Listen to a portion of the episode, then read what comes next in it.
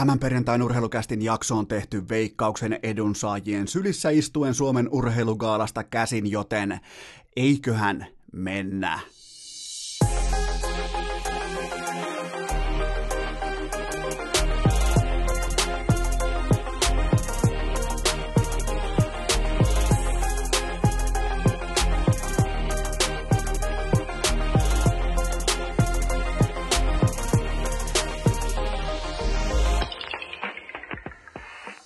Tervetuloa jälleen kaikille kuuntelijoille aivan kaikkialta muualta, paitsi Sveitsistä urheilukästin pariin. On perjantai 17. päivä tammikuuta ja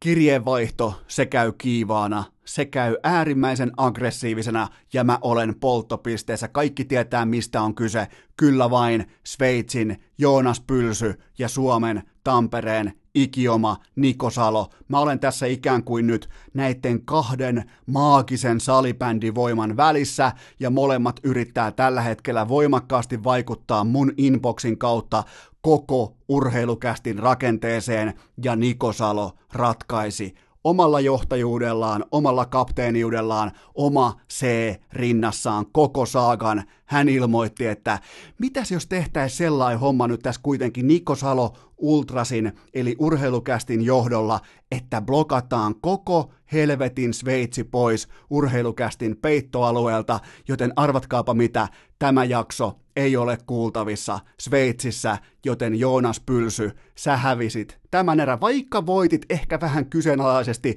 ö, vakoilemalla ja hattutemppua viimeistelemällä ja ö, viakkaudella ja oveluudella pystyit voittamaan klassikin tuossa viime viikon loppuna, niin se runi on nyt loppu, koska sut on blokattu, sut on laitettu sivuun ja täten myös tämä jakso Sveitsissä ei ole kuultavissa. Ja mikäli teistä joku nyt haluaa mennä nimenomaan erikseen Sveitsiin testaamaan, että kuuluuko se urheilukästi siellä vai ei, niin sekin on pakko myöntää, että ATK-ajokortti lojuu tuossa keskellä ylähyllyä, että ei välttämättä mennyt niin kuin elokuvissa, mutta tärkeintä on kuitenkin se jättimäisen rivalrin tuottama ajatus siitä, että Niko Salo päätti, että hän hylkää koko Sveitsin. Mä oon valmis näiltä osin jo salibändin MM-kisoihin, mä oon valmis jo klassikin mestaruusruniin, mä oon niinku ihan täynnä, tää on mun perjantai, tää on mun jakso, kaikki on hyvin, Sveitsi ei kuule, muut kuulee ympäri maailman. Suurin piirtein tuollain, äh, jos olette miettinyt, niin jokaista jaksoa kuunnellaan muistaakseni noin 35 eri maassa. Se oli jotenkin noin niin kuin, te olette ihmepaikoissa lomalla työkomennuksessa. Se täytyy sanoa ihan alkaen päivästä yksi, että ainoa mikä puuttuu on meidän kaikkien suosikkimaa Itä-Timor, mutta sekin varmasti koituu joskus. Mutta Niko Salo, kovaa johtajuutta, kovat ajat, kova linja ja sama on myös mulla itsellä, koska mä sain nimittäin joululahjaksi sellaisen terveystesti paketin, jolla pystyt, niin sen nimi oli siis puhtipaketti, ja menit siis verikokeisiin, ne otti susta sitten, tota, ne otti tosta mun vasemmasta kädestä, otti neljä putelia sitä verta talteen, mä en oikein, niin kuin mä sain tämän lahjaksi tota, tytskältä, mä en oikein niin kuin tiennyt, että mitä nyt haetaan mitä nyt tehdään, tottelin vaan annettua ohjeistusta, niin kuin tässä esimerkiksi tässä Niko Salon tapauksessa, ja menin antamaan verta pois, ja sitten seuraavana päivänä mulle tuli ää, tota, viesti siitä, että tulokset on valmiina, herra Jumala, Jumala, mikä litania semmosia sanoja, mitä mä en pysty itse edes ääntämään, mä en halua edes kokeilla, mutta käytännössä näiden tulosten tiukka yhteenveto oli noin niin kuin lääkäri lisensiaatti pohjalta se, että arvatkaa mitä mulle määrättiin, Herran Jumala, tämä on siis ihan suoranaista vittuilua, siihen näytölle hyvä, ettei heijastunut semmonen öö, kukkakaali Wingsin kuva jossain niin kuin todella laimeassa ja epädipissä, eli just kun mä pääsin vittuilemaan sille taholle, joka tekee kukkakaalisiipiä ja syö niitä NFL-matsin yhteydessä, joka on mun mielestä kuin aivan totaalinen fraud-liike, punainen lippu ja kaikkea sitä, niin arvatkaa kuka liittyy mukaan. Mut nimittäin kiellettiin kertalaakista about ihan kaikki, mitä mä syön tässä niin kuin mun arjessa. Ihan aina kun mä katson vaikka urheilua tai mä katson, siis mähän kuntoilen ja liikun ja äh, laitan itseäni aika kovastikin lenkillä likoon ihan vaan pelkästään siitä syystä, että mulla on varaa syödä. Ja nyt ne numerot, ne Excel-nörtin, Excel-nörttilääkärin numerot kertoo mulle, että nyt muuten loppu sitten näiden tuotteiden syöminen ja siihen kuuluu myös aidot kanansiivet. Mä en tiedä, miten mun NFL-kausi jatkuu. Mä en tiedä, onneksi se loppuu kohta. Mä en tiedä, onko mä valmis näitä osin mihinkään NHLn playereihin. Onko musta lähtemään vaikka futiksen EM-kisoihin. Mä en enää tiedä, mitä mä syön. Jos oot ravintoterapeutti, ota yhteyttä. No älä ota, sulla on kuitenkin pelkkiä pyyhkeitä jaettavana. Mä en tiedä, miten tästä nousta. Tää, tää vaatii, tää tilanne vaatii nyt Niko Salon johtajuutta. Mun pitää laittaa inboxiin Niko Salolle viesti. Mutta fakta on kuitenkin se, että just samalla viikolla, Herran Jumala, kun mä pääsin sanomaan, että siis mitä teit? Siis laitoit siis kukkakaalia tuohon kanansiipikastikkeeseen, sekin muuten kiellettiin, kiva juttu, niin tota, laitoit siis kukkakaalia ja dippasit sitä jossain epädipissä ja väitit, että sulla on koko kaveriporukalle NFL-kattaus, mikä oli mulle siis jotakin niin kuin ihan niin pöyristyttävää, että se oli jopa niin, kuin niin offensiivista, että ekaa kertaa harkitsin urheilukästin 163-jaksoisessa historiassa, että pitäisiköhän ottaa koko segmentti pois, mutta en ottanut, vaan liityin nyt sitten lääkärin opastuksella verikokeiden kautta samaan leiriin, joten jos näette mut dippaamassa kukkakaalia jossain tota Helsingin keskustassa, niin olkaa huoleti, en ole lopullisesti vielä seonnut juonut, vaan olen dietillä, koska niin sanoi meikäläisen veri. Mennään eteenpäin seuraavaan aiheeseen. Perjantai nurheilukääst. Jakso, jota ei tehdä tai kuunnella ilman muutamaa kylmää. Tehdäänpä semmonen homma, että mä luon teille ihan omakohtaisen, täysin subjektiivisen katsauksen siihen, että mitä suomalaisessa urheilussa tapahtui torstai-iltana, ja nyt ei puhuta siis pelkästään sataprosenttisesti suomalaisomistuksessa olevasta Helsingin jokereista, joka pelasi siis ää, Pietarin jääpalatsissa, vaan puhutaan ensin urheilugaalasta, ja öö, mä olin aikoinaan aika mittava improteatterin stand-up-komiikan ystävä, kävin paljon keikoilla, ja mikä on siellä siellä, mikä on live-tilanteessa se tavallaan huumorin väkevin ase, Kyllä vain, se on ajoitus. Ja mä en nähnyt tällä kertaa ihan mielettömästi tässä urheilugaalassa. Mä en nähnyt ö, naurun purskahduksia tai ö, mä en nähnyt yhteislauluja. Mä en nähnyt ketään suihkulähteessä, kun keksittiin siis kollektiivisesti vitsipohjalta suomalaiset urheilutoimittajat, että eiköhän äänestetä Marko Anttila kaikkien listojen kärkeen. Ja jos hän saa Vuoden urheilija äänestyksessä 33 ykkössiä, hänet tietenkin myös palkittiin vuoden jääkiekkoilijaksi, niin se vitsi tavallaan, jos se olisi tapahtunut heti silloin Pratislavan kevään jälkeen, vaikka silloin torijuhlan aikana, Kaisaniemen juhlan aikana, joku tällainen erillisjuhannuspalkinto, mitä tahansa 72 tuntia sen MM-kulta-mitalin jälkeen, sen finaalin jälkeen, niin silloin se on, se vitsi kantaa itse itsensä, mutta se, että lähdetään vielä väkisin lämmittämään heittämään samaa jauhelihaa samasta aiheesta sellaisena vuotena, kun meillä oli ihan oikeasti huipputason globaaleita urheilijoita, koko joukkuelaji pinkka täynnä, joten tota, pallo pudotettiin, mutta ei ole ensimmäinen pallo, koska mun papereissa, kun mä siis tykkään stand-up-komiikasta ja improteatterista, niin siitä syystä mä myös rakastan urheilugaalaa, koska se ajautuu vähän kuin tietämättään huomaamattaan ne täysin tahattomasti tällaisen tragikomedian ja komedian pariin, ja mä tykkään siitä, mä katson sen joka ikinen vuosi, se on kaunista, ja vuoden urheilija ihan täysin odotetusti itsestäänselvyytenä Teemu Pukki, toinen sija Lukas Radetski, oikeastaan tällainen yksi kaksi sweepi, joka oli niin selvä, siitä, siitä, mä en niinku, siitä mä en saanut missään kohdin kiinni, eikä mun tarvitsekaan, että mitä Iivo Niskanen teki tuolla listan kärjessä, siellä, äh, oliko nyt sijalla kolme taisi olla, millä näytöillä,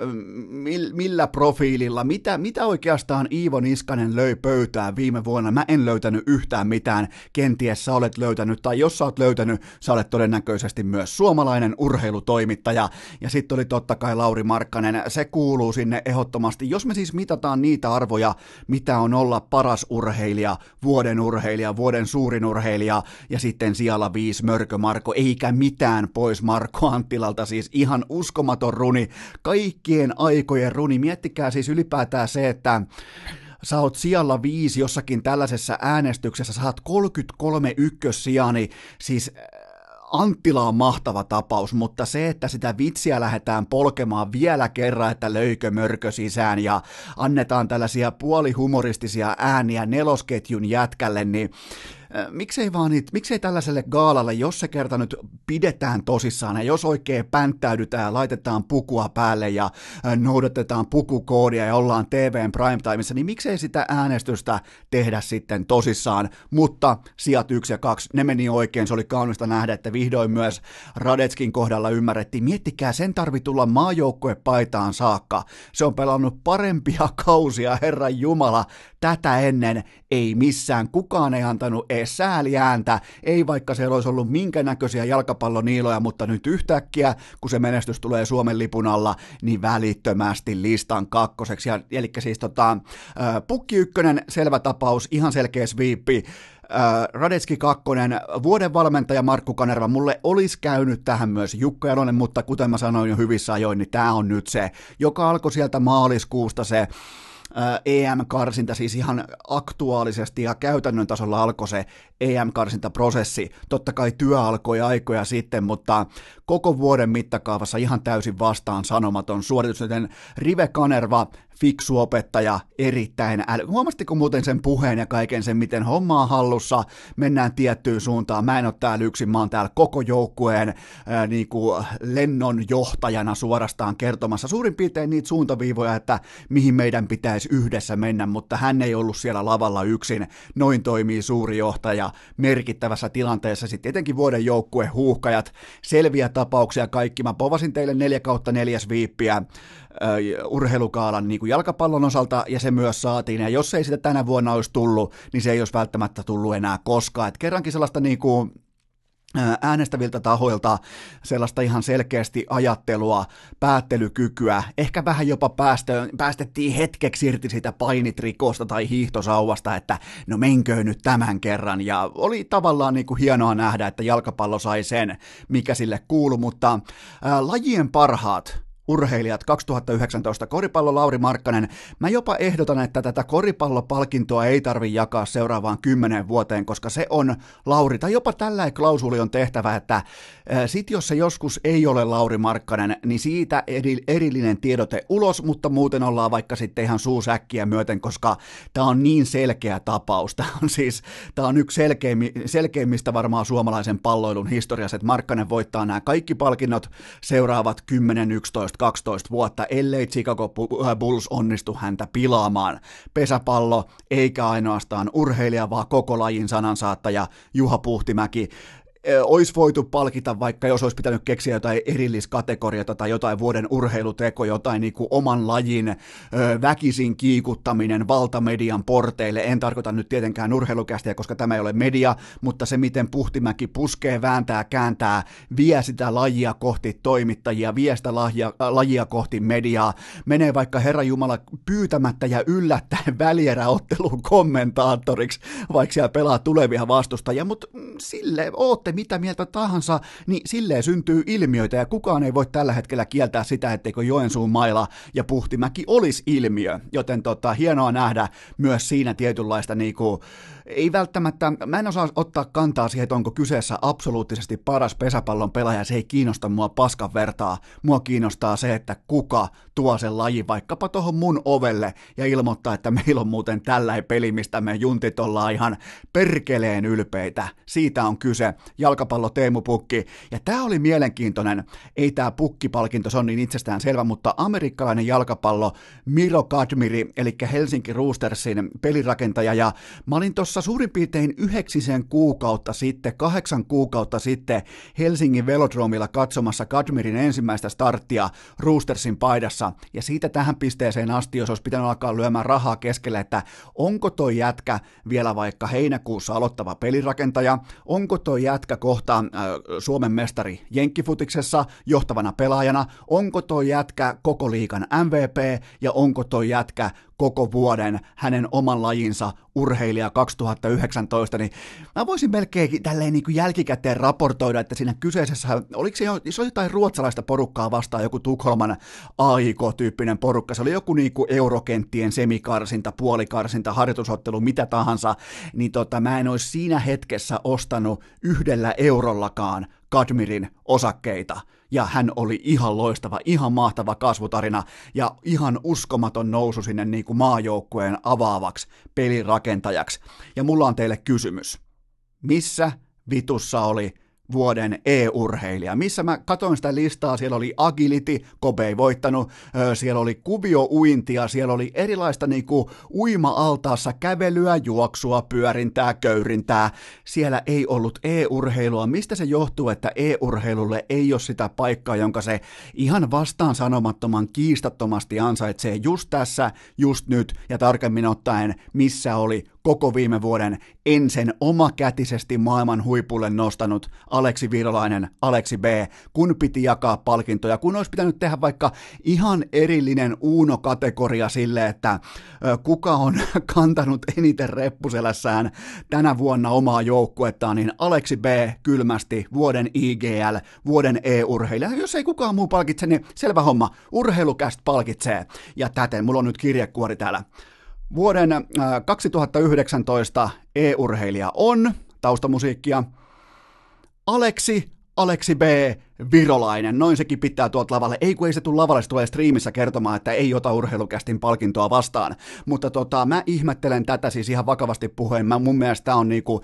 tää on ylen katsomista, tämä on moukkamaisuutta, tämä on heikkoa arvostelukykyä, se, että siellä ei ole e-urheilua mukana.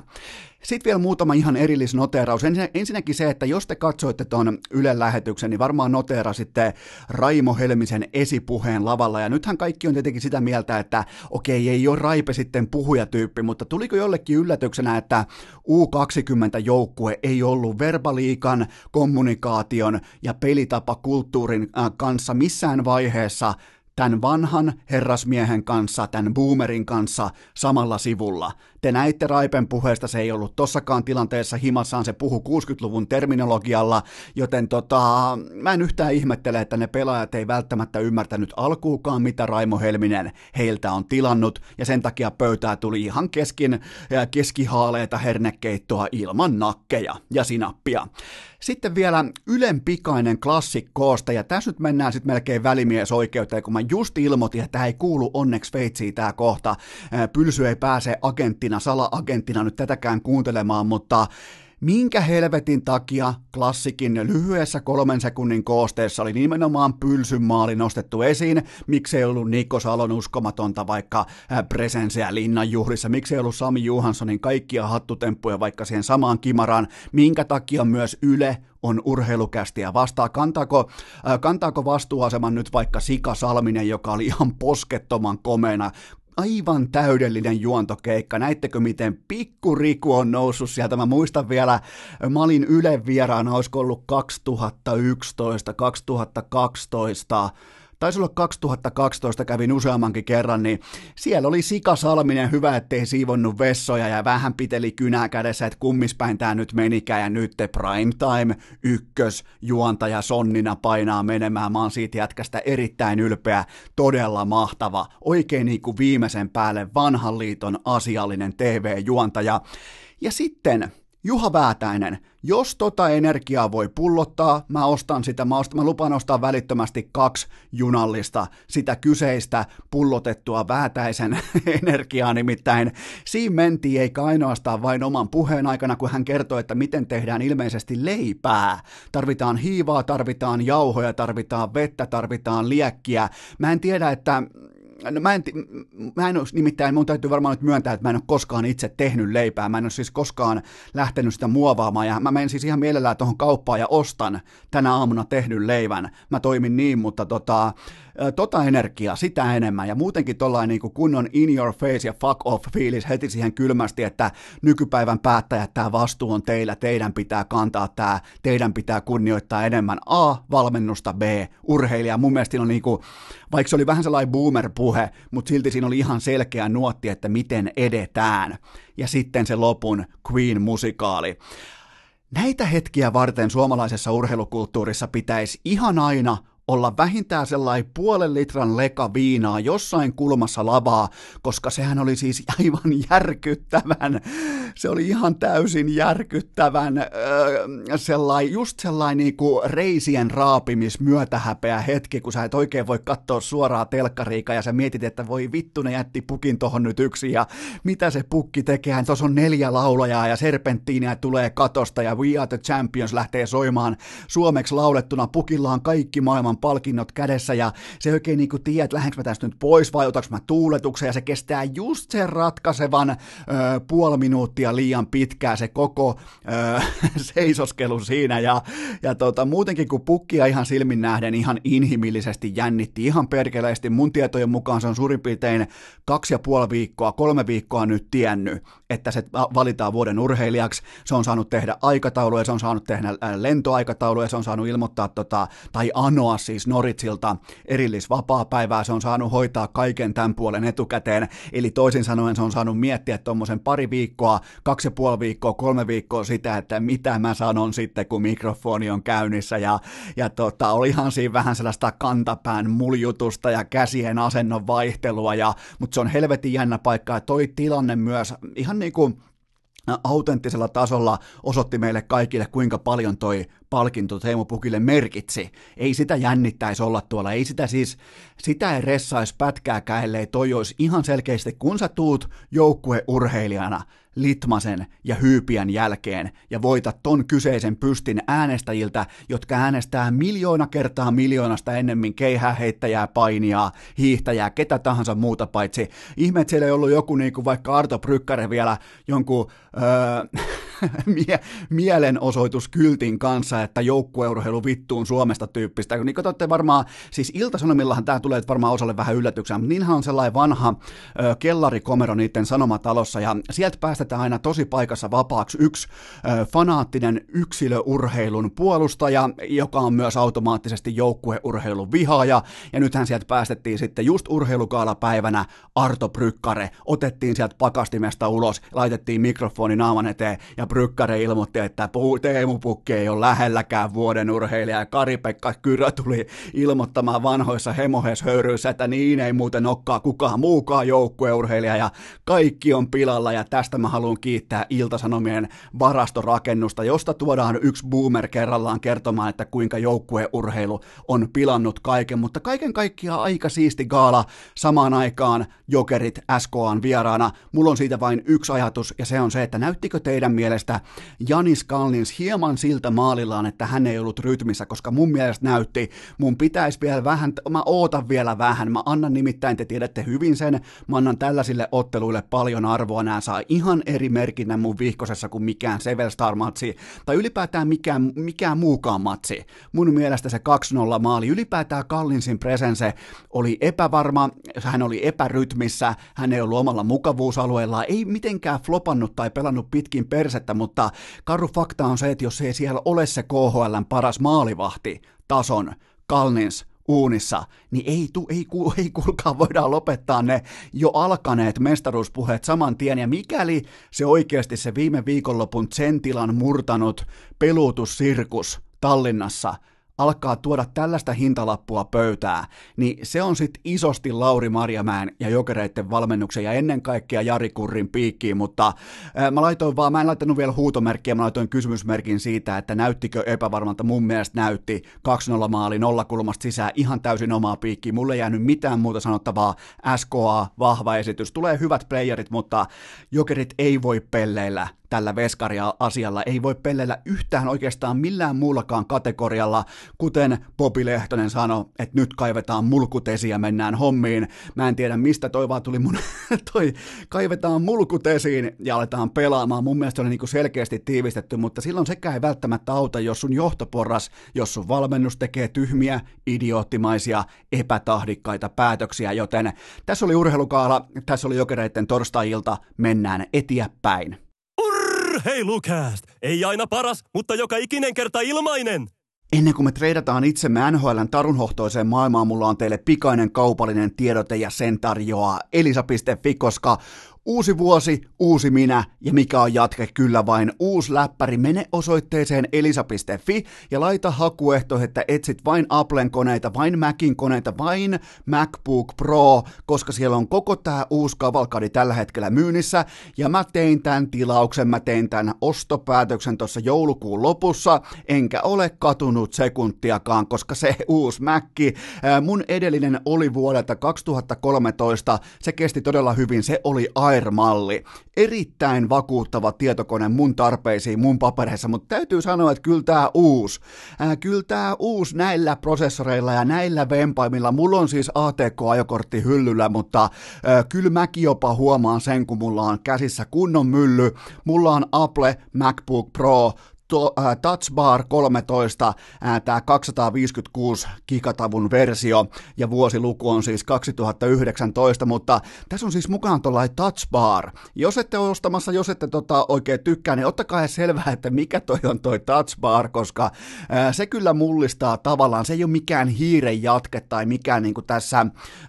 hiirilevyn kohdalla, vaan se on sellainen ihan oma rivinsä tuossa näppäimistön yläpuolella, mistä pystyy operoimaan mitä tahansa asiaa, vaikka Spotify että aha, laitan kästin tauolle noin, ja pystyy menemään eteenpäin. Mä käyn vaikka nopeasti tuomaan, vaikka selaan kalenteria noin. Erittäin käyttökelpoinen, ja muutenkin toi on siis aivan uskomaton mylly. Se, se pyörittää siis ihan, mä yritin oikein, mä laitoin kaikki sovellukset samaan aikaan käyntiin, ja toi ei ees, toi ei ees pientä aivastuksen tynkää päästä ulos, kun toi uusi Mäkki pyörähtää käyntiin, joten tota, ja mä tiedän sen, nämä on arvokkaita pelejä, tää maksaa 1799 euroa, elisa.fi osoitteessa, mutta se mikä on hyvä taas Elisalla, niin siellä on peräti 36 kuukautta ja nyt huolella siellä on 36 kuukautta maksimissaan täysin korotonta täysin kulutonta maksuaikaa, joten se ei sido sua minkään näköiseen korkokantaan tai mihinkään. Se on, ja muutenkin elämässä, ottakaa huolella se asia, että älkää hypätkö mihinkään korkosopimuksiin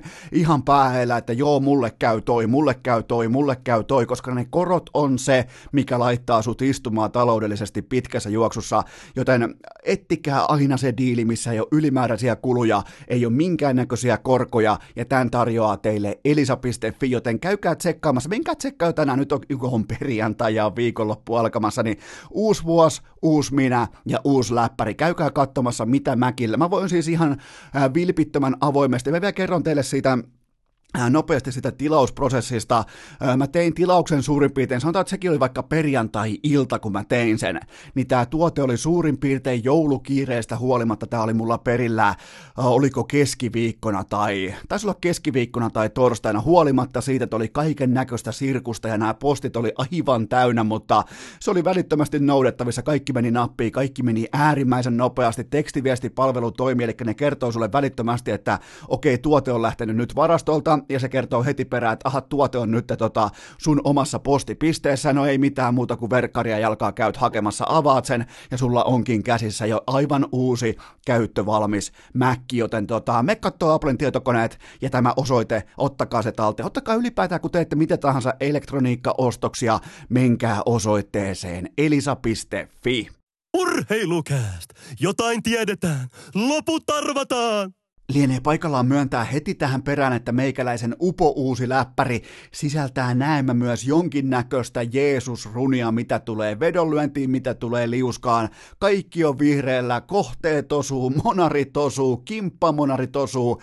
kaikki osuus on pakko johtua uudesta tietokoneesta, koska se ei voi johtua itse pelaajasta, mutta muutenkin tuntuu, että tässä uudessa MacBook Prossa alkaa noin niinku uutiset kääntymään väkisinkin positiivisiksi, paitsi tämä seuraava. Enkä nyt puhu, enkä mitenkään halua viitata siihen, että enkö olisi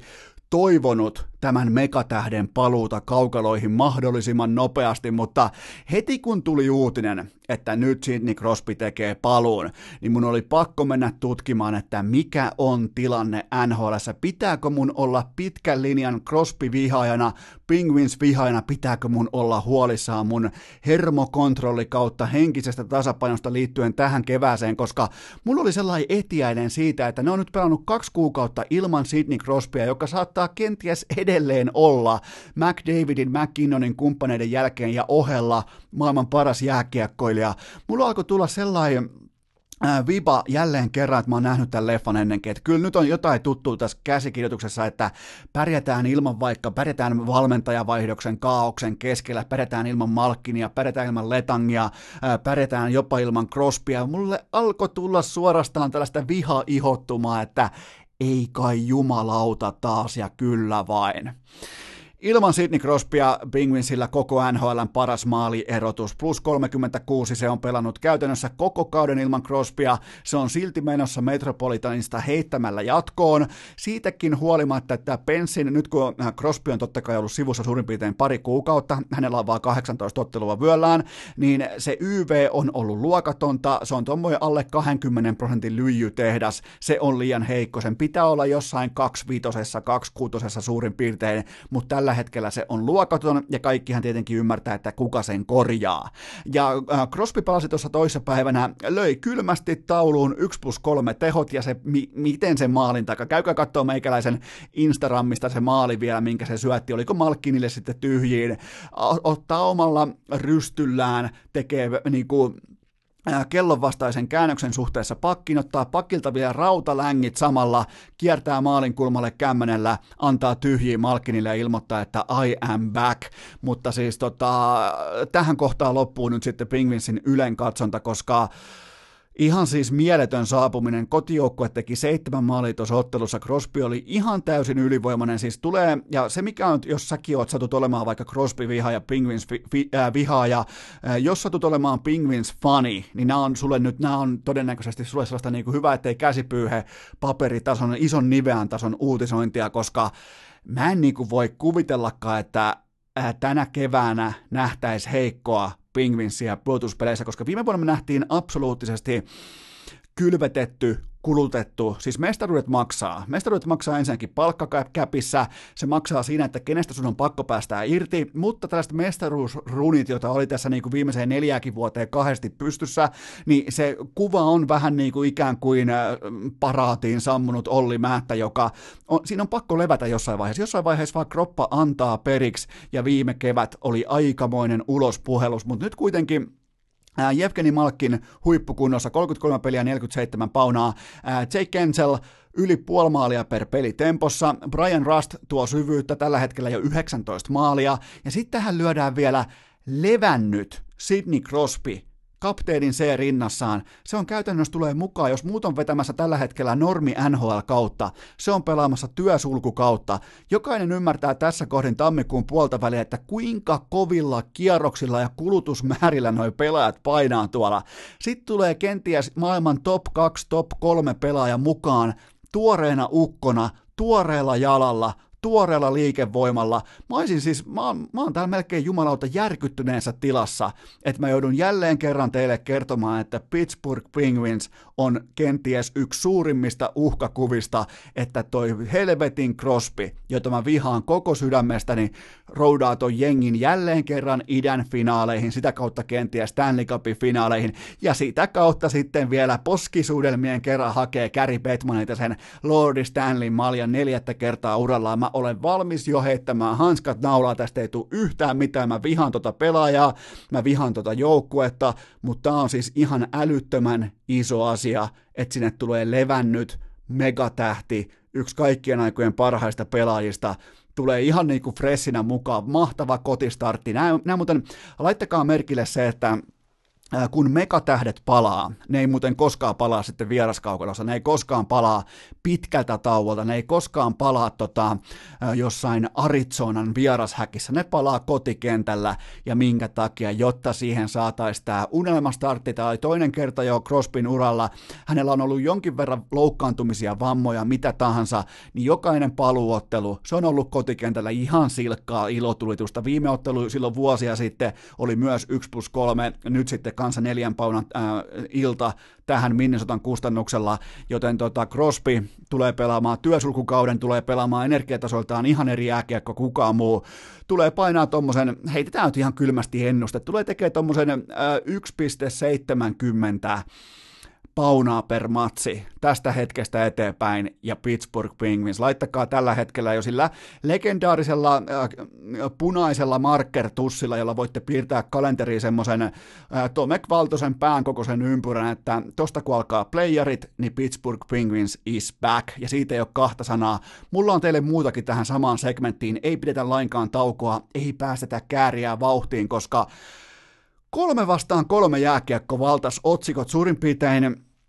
mä huomasin teidänkin mielenkiintoarvo ehkä kanto tuommoisen neljä ja puoli tuntia, ja se kertoo mulle aina jotain, että kuinka kauan te olette kiinnostunut jostakin asiasta, koska ekaan puoleen tuntiin tuntiin, kun tämä tiedote tuli ulos, kun Iltasanomat teki tästä muun muassa uutisen, niin sitä linkattiin mulle varmaan ehkä ekaa tuntia tuommoin 20 kertaa, hei mikä sun mielipide, hei mikä sun näkemys, hei mikä, mikä tämä homman nimi, mikä, mikä, mikä, ja siitä se, lähti, se lehmän häntä lähti laskemaan, niin nyt mennään perjantaita, nyt on tota, perjantain kästin aikaa ja mulla on vähän sellainen pelkotila, että ketään ei enää kiinnosta, mutta kerron silti, mistä on kyse. Eli tässä on nyt ihastuttu tähän kolme vastaa kolme jääkiekon jatkoaikahenkiseen sähköisyyteen. Tämä on siis ihan sama kuin sä keksisit yhtäkkiä vaikka nyrkkeilyillan jälkeen, käyt vaikka kuudessa nyrkkeilyillassa ja wow, mitä tyrmäyksiä, että hei, tehdään sellainen laji, missä ei saa suojata lainkaan, että lyödään vaan vastustajaa kajuuttaan, toinen putoaa kanveisiin ja yritettäisiin ikään kuin siitä kliimaksivaiheesta pullottaa itselleen uusi tuote kokonaan. Voin kertoa, olen katsonut mitä koripallon puolella, puolella kävi vastaavassa tilanteessa, ei tule toimimaan. Joten tota, mä en ole, nämä on siis, näin tulee aina, ja se on ihan kiva, että tulee kaiken näköistä uutta jännittävää, mutta Tämä on siis ihan sama kuin nyrkkeilystä yritettäisiin pullottaa erikseen se tyrmäysvaihe, koska kyllä se kaikki kuitenkin, ja muistakaa se, että nyt kun puhutaan Pohjois-Amerikan markkinasta, niin vaikka se saattaa äh, sattua sun jääkiekon muotoiseen sydämeen, niin äh, siellä käytännössä NHL ja ylipäätään jääkiekko Jenkeissä isossa kuvassa on ihan totaalista nappikauppaa. Se on siis, se, se, se, se, on siis, se joutuu taistelemaan siis keilaamisen, pokerin näiden kanssa samasta TV-ajasta, joten tota, ihan nyt otetaan taas jälleen kerran sykkeet alas. Tässä on siis rakastuttu tähän sähköisyyteen ja siihen, mitä NBAssa kokeiltiin, tai siis NBA-ex-pelaajien osalta kokeiltiin, että miten olisi kolme vastaa kolme liiga, pelataan turnausmuodossa, laitetaan koko orkesteri kasaan, siirrytään ympäri maata, käydään eri paikoissa, vähän tällaista niin katukoripallohenkeä tässä haetaan, niin ihan selvästi samaa, mutta mulla on huonoja uutisia järjestäjille ja se on se, että on paljon sellaisia kyläpahasia, helvetisti sellaisia kyläpahasia tuossa maassa, joita ei kiinnosta ohikiitävän kusitauon verta, että mitä on jääkiekko. Täältä Suomesta ajatellaan herkästi, että nämä niinku, otetaan vaikka jotain megatähtiä, otetaan vaikka Crosby tai otetaan vaikka Ovechkin tai otetaan vaikka, otetaan joku vaikka vähän, vähän pienemmän kategorian tähti, joka on meille Laine, Rantanen, Aho, noin kolme nimeä, sä meet pitkin jenkkejä, sä meet johonkin Alabamaan, kukaan ei tiedä yhtään, mistä, mi, mi, mikä, mikä on jää. Siis ki, kiekko, siis teillä on maila, ja te siirtelette tuommoista mustaa, ei, ei, ei kiitos, me laitetaan palloa kainaloon ja otetaan first downi juoksupelillä. Ja se on siis, mutta joo, siis ihan hauska, ja nämä on tällaisia legendaarisia, teillekin on varmaan joskus tullut sellainen tilanne, missä just siinä parhaassa nousuhumalassa, ehkä seitsemännen ja kahdeksannen kaljan välissä, te keksitte jonkun ihan uskomattoman mahtavan idean, jonka te aiotte toteuttaa just tasan huomenna. Te olette ihan täynnä tarmoa, te olette täysin valmiita, teillä on sykkeet korkealla, kunnes se huominen tulee, sulle iskee se krapula, ja sä toteat, että ai tolle keikalle piti lähteä, en muuten vittu ole lähössä, ja tota, nää on, mä, mä en povaa tälle pitkää tulevaisuutta, enkä siis näe minkään oikean urheilun uhkana, niin kuin se ei ole tarkoitettu olevankaan, mutta mä näen erittäin ongelmaisena myydä tuotetta maassa, jossa ei ole minkäännäköistä markkinaa tälle tuotteelle, ei edes sen kärkituotteen osalta, pois lukien muutama kaupunki, Chicago, Boston, New York, siellä elää jääkiekolla ja muualla sitten niin tota, ää, on vähän hiljaisempaa, on hyvinkin hiljaista, mutta mulla on vielä viimeinenkin tähän, itse asiassa otetaan vielä kolmaskin osio tähän samaan segmenttiin, nimittäin Gerard Calant sai kenkää Las Vegasista ja GM Kelly McCrimmon koetti selitellä syitä, että mistä tämä tuli nämä potkut, mutta se ei keksinyt näköjään lennosta yhtään mitään. Ja, eli mä oon siis nyt tullut siihen lopputulokseen, että tämä kuuden ottelun heikompi jakso ollaan noin 60 keskimääräisen voittoprosentin, mitä tässä on tullut tämän. Kun ainakin pitäisi muistaa, että kun jämämiehillä mennään Stanley Cupin finaaleihin ja ollaan kolmen voiton päässä Stanley Cupin mestaruudesta tulokaskaudella, pelkkiä sellaisia keräilyeräpelaajia, niin miten parin vuoden päästä voi tulla urheilullisin perustein yhtäkkiä kenkää, koska jokainen varmaan ymmärtää, että niitä slumppeja tulee, taka-askelia tulee. Nyt puhutaan kuitenkin ehkä niinku 6-9 ottelun heikommasta jaksosta, pudotaan, puhutaan putoamisesta pois jättimäisen kovan divisionan kärjestä, niin mä en niinku, Mä en ymmärrä, mun on pakko myöntää, että mä en ymmärrä, ja tämä tilannehan korjataan siis aivan täysin keskinkertaisella päävalmentaja, äh, päävalmentajalla Peter de Boerilla, ja se on siis ihan yleisesti, jopa mäkin tiedän, että de Boer tuo mukanaan jättimäiset lisäkysymykset, koska jopa minäkin, miettikää, minä täällä vaatekomerossa, mullakin on sen verran jääkiekko tuttuja, jopa, jopa niin kuin ihan tuolla toispuoli jokkee, että tota, mäkin olen kuullut, että nämä Sarksin potkut eivät liittyneet ensisijaisesti jääkiekossa menestymiseen, joten tota, mä en voi ymmärtää, mä en hoksaa, mä en ole löytänyt. Mä useimmiten löydän aina jonkinnäköisen syyn tai jonkinnäköisen lavioleiden potkut, vaikka Nashvillestä ihan selkeä potku. Sä et pärjää tuolla valmennuksella tota divisionaa vastaan, mutta nyt mä en niinku, Mä en löyä sitä punaista lankaa. Totta kai yksi voi olla se, että tämä naama, tämä vaativa naama kuluu tässä ajassa ja on pakko tehdä jotain, mutta silti kesken tammikuun, kun pitäisi alkaa valmistaa porukkaa kohti playoff-runia, ja edelleen mä haluan alleviivata sitä, että pois lukien vaikka Mark Stonea ja muutamaa vahvistusta, niin puhutaan edelleen kuitenkin jämäpelaajien rungosta, niin miten voidaan edes, mun mielestä se on menty koko ajan yli EV, on menty koko ajan yli odottamaan, on menty koko ajan siis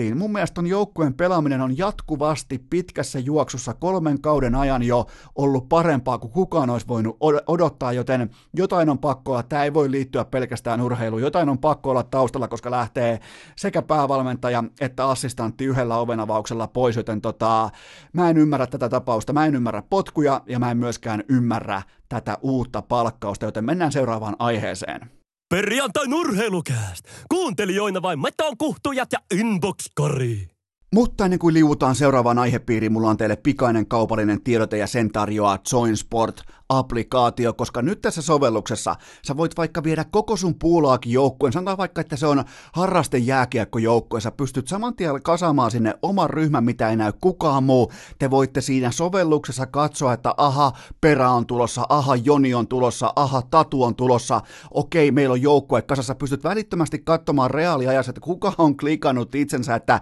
ää, kyllä olen mukana ää, maanantai-illan lepakkovuorolla kello 23, ei tarvi arpoa apua, ei tarvi lähettää WhatsAppia, ei tarvi lähettää, sit varsinkaan jos joku jää tulematta, teillä on vaikka toisella puolella vain, tota, teillä on kuusi pelaajaa, toisella puolella vaikka seitsemän pelaajaa, te tarvitte tietenkin yhden, niin ei tarvi alkaa soittelemaan anopeille tai mummoille tai serkuille, vaan Joinsport – sovelluksessa on sellainen toiminto, että kun teillä on se homma kasassa, te voitte kutsua sinne erittäin helposti ja täsmällisesti yhden ulkopuolisen jääkeikosta kiinnostuneen juuri sille vuorolle ja melkeinpä vielä juuri siihen rooliin, minkä te vaan haluatte. Vaikka etitään, etitään vaikka, etitään vaikka leftin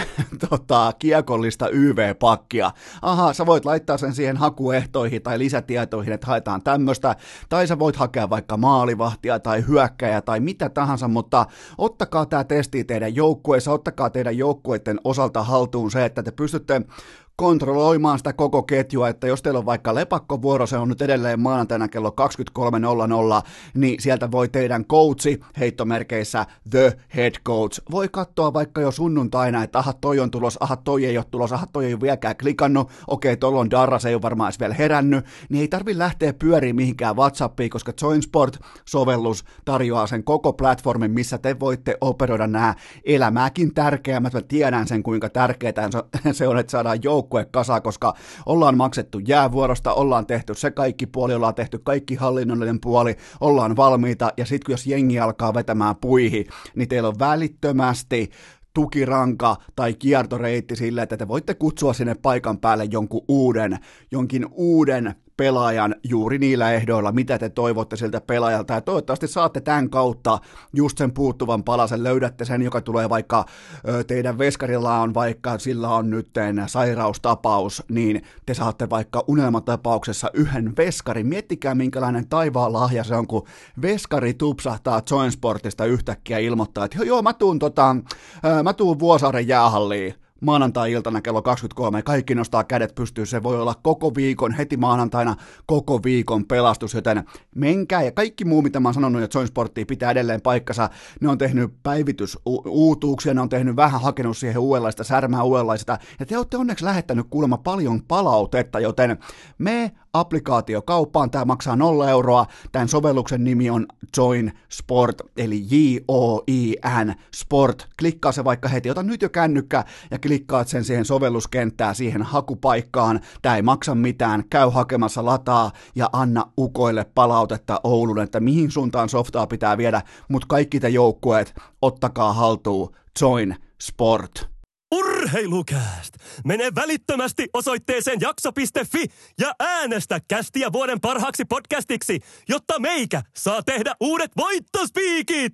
Sille on olemassa, rakas kummikuuntelija, erittäin suuri todennäköisyys, että juuri sinä seuraat jollakin tasolla, jollakin intensiteettilevelillä jääkiekkoa. Okei, sä et välttämättä hengitä paperipussiin sun oman kyläseuran takia, sä et välttämättä osta kausaria, sä et välttämättä käy kaikissa peleissä, mutta fakta on se, jos sä oot urheilukästin kummikuuntelija, niin jollain tasolla sä olet kiinnostunut jääkiekosta. Ja se mikä mussa ja sussa ja sun kavereissa ja kaikissa meissä jääkiekkoihmisissä on erikoinen piirre, että meillä kaikilla on omakantainen suhtautumistapamme tilastoihin. Ja jotkut ilmoittaa, että niille ei ole mitään merkitystä, plus-minus-tilasto on täys vitsi, toi tilasto on ihan täys farsi, toi on skandaali, sä et anna niille mitään arvoa ja mä oon sen kanssa fine, mutta mä kuitenkin haluaisin vähän teitä niinku raahata mukaan sellaiseen kellarin nörttimäiseen Excel-taulukko hippaan, että ne on kuitenkin faktuaalisia tosiasioita asiapohjaisia tallenteita ne tilastot niistä suorituksista, mitä jäällä on tapahtunut, joten ihan pelkästään mä ymmärrän sun kannan siitä, että sä voit tulla vaikka playeriaikaa ja ilmoittaa, että oli vaikka aloitusprosenttitilasto mikä tahansa, niin mä haluan Sidney Crosbyn tohon aloitukseen. Ja kukaan ei voi tulla väittää vastaan kolmen Stanley Cupin jälkeen, että sieltä löytyisi kenties just siihen tilanteeseen parempaa aloittajaa, vaikka ihan jokainen tilasto sen sulle saattaisi kertoa. Tämä oli vaan siis esimerkki, en yhtään ole katsonut, että vaikka Crosby kävikin tässä jo aiheena tässä kyseisessä podcastissa, niin Mä en siltikään nyt käynyt katsomassa, että onko kyseessä kytkin aloittaja vai ei, mutta meillä kaikilla on hyvin mielenkiintoinen, vähän jopa perversi suhde tilastoihin. Joko liputetaan niiden puolesta, pidetään silmälaseja tuossa ja puhutaan, että no minun mielestä korsitaulukko toteaa tässä tilassa, ja sitten taas osa huutaa, että vittu miestä päälle vaan, ja kova karvaus keskialueen trappiä vastahyökkäyksistä maalit, ja sydämet ja pallit ja ekseet ei mahu koskaan samaan, ää, samaan nuottaan, mutta mä koitan teitä nyt kuitenkin ihan vähän hivuttaa tähän kellarinörttien ajattelukantaan, koska mm, se mun mielestä mun papereissa on se valitettavaa tai ei, niin tulevaisuudessa se tulee myös voittamaan tämän suuren mittelön. Ja mä olisin tällä hetkellä ehkä Excel-taulukkojen puolella tuommoin ehkä 60-40 mun jääkiekkoajattelussa, ja mä teen joskus sellaisia ihan random äh, tilastotsekkauksia, että mä katson vaikka pelaajan A, pelaajan B, mä heitän ne samaan laariin. Mä katson vähän niin kuin, että miten vaikka niiden kausikäyrät menee, mihin suuntaan ne menee, ja mulla on teille tällä kertaa, tää tuli ihan vahingossa mieleen, tää tuli siis ihan suoraan lennosta, koska mä katsoin itse asiassa, mä tein tilasto rivivirheen, mä nostin väärän pelaajan väärälle, väärälle riville, ja mä jouduin oikein niin kuin Äh, uudestaan tsekkaamaan, että eihän toi voi olla tossa, toi ei kuulu tohon, ton paikka ja tossa, kun taas toi toinen kuuluu nimenomaan tohon. Mä esittelen teille nyt sokkona kaksi eri pelaajaa. Nämä on kaksi likimain täsmälleen samankokoista yksilöä ja pelipaikkana tai pelisijaintina on jääkiekon SM Liiga ja nämä kaksi, näistä toinen on teille erittäin tunnettu ja toista te ette välttämättä yhtään tiedä, että mitähän se Eno Esko teille nyt höpisee, mutta joka tapauksessa mä olen katsonut katsonut kummankin yksilön pelaamista ihan junnuista alkaen, joten äh, mennään siihen käsittelyvaiheeseen kohta, mutta käydään nämä pelaajat ensin läpi. Eli sokkotesti alkaa. Pelaaja A. Tämä on siis A-esimerkki. Silloin tältä kautta 40 ottelua. Äh, hänellä on 17 äh, maalia, 16 syöttöä, eli 33 tehopistettä ja peräti kuusi voittomaalia, eli erittäin kytkintä toimintaa niillä hetkillä, kun pitää voittaa otteluita. Sitten on pelaaja B, 36 peliä, 15 maalia, 18 syöttöä ja täsmälleen sama 33 tehopistettä, mutta puolet vähemmän voittomaaleja, eli kolme. Ja nyt te voitte vähän aikaa pohtia, että no ketähän nämä mahtaa olla nämä pelat. Aika hyviltä kuitenkin kuulostaa tilasta, että aika hyvin on kausi mennyt ja nyt ei kuitenkaan puhuta mistään pummeista, puhutaan profiilipelaajista SM Liigaan. Okei, pelaaja A. Hän on 32-vuotias kaljaliikojen kehäraakki nimeltään Kim Strömberg KKsta ja pelaaja B on totta kai meidän kaikkien tunnistama, tunnustama Oulun kärppien 21-vuotias supertähti, NHL-tähti Jesse Puljujärvi, joten Kim Strömberg on tällä hetkellä samassa kategoriassa, samassa koko luokassa sellaisen pelaajan kanssa, jonka pitäisi olla murtamassa tietään takaisin NHL, joten lähdetään liikkeelle siitä. Strömberg viimeisen kahdeksan vuoteen oli oikein pakko käydä, koska mä jossain vaiheessa mä vaan muistan, kun mä lähdin pois urheilulehdestä aikoinaan, niin suurin piirtein samoihin aikoihin 2013 mä totesin, että no sinne meni jälleen yksi lahjakkuus, hänestä ei tullutkaan mitään. Kättelin itseni, totesin, että okei, eiköhän toi Röllin ura ollut tossa, että se jäi ikuisesti sinne junnuista alkaa Jori Lehterän selän taakse, ja Lehterähän oli siis siihen aikaan niin kuin tästä 87 ikäluokasta ja siitä taitopelaajien katraasta, niin sehän oli ihan uskomaton talentti, siis aivan helvetin kova, ne teki nimenomaan Strömperin kanssa, ne teki kaksi leftin pelaajaa, ne teki ihan uskomattomia, jopa vähän hävyttömiä tehoja junnuissa, mutta kuitenkin Strömberg viimeisen kahdeksan vuoteen Slovakiassa, Tsekissä, Italiassa, Itävallassa ja tietenkin myös Tanskassa. Ja tämä ammattiuran piti lopullisesti löytää, löytää oma paketin puoli, oma arkkunsa keväällä 2018, kun hän lopetti Saipassa kauden, 49 peliä ja vain 18 pistettä. Siitä hyvin usein, kun sä oot jo kuitenkin tuossa vaiheessa tommonen vähän reipas 30, niin eh, vaikea sun on sanoa sun agentille tota 49 matsin jälkeen ja 18 paunan jälkeen, että hei, ää, keksihän mulle lappu, keksihän mulle diili vaikka tota, jokereista, keksi mulle diili vaikka IFKsta, keksi mulle diili kärpistä, se juna meni jo, siihen ei ole paluuta, ja hän menikin siitä eteenpäin sitten ihan hakemaan vauhtia, jopa Mestiksen KVstä saakka, ja tota,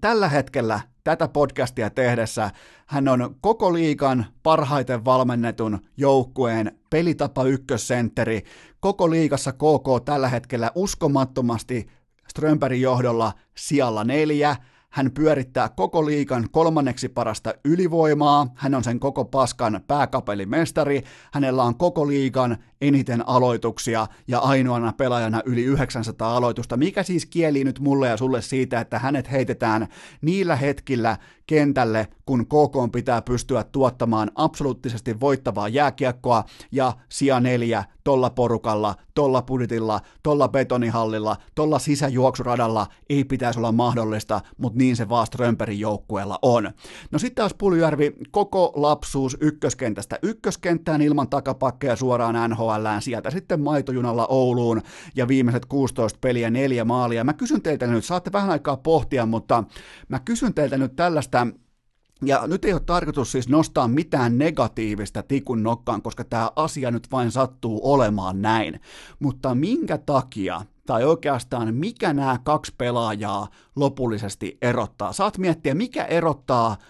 Kim Strömbergin ja mikä erottaa Jesse Puljärven toisistaan. Saat viisi sekuntia aikaa pohtia. Viisi, neljä, kolme, kaksi, yksi. Nolla, kyllä vain se on se, että toisen suonissa virtaa palloilijan veri ja toisella ei. Eli Strömberg on tällainen niin kuin ulkojäiden älykkään jääkiekon, siirtelyjääkiekon, jopa vähän niin kuin koripallohenkisen tai jenkkifutiksen pelirakentaja henkisen ää, siirtelytavan tai tämmöisen älykkään pelinteon tuotos, kun taas Jesse Puljärvi, joka on aina ja ikuisesti kielinenässään painanut aina jokaisesta ovesta täysiä läpi fysiikalla, voimalla, ulottuvuudella ja laukauksella, niin tullaan siihen pisteeseen, että Puljärvi ei koskaan joutunut sellaiseen tilanteeseen, että sen pitäisi olla palloilija kun taas Strömberg ehkä vähän verkkasella jalalla piti löytää tie aikoinaan siihen, että varsinkin kun motoriikka oli, mä muistan junnuna joskus ehkä 2005-2006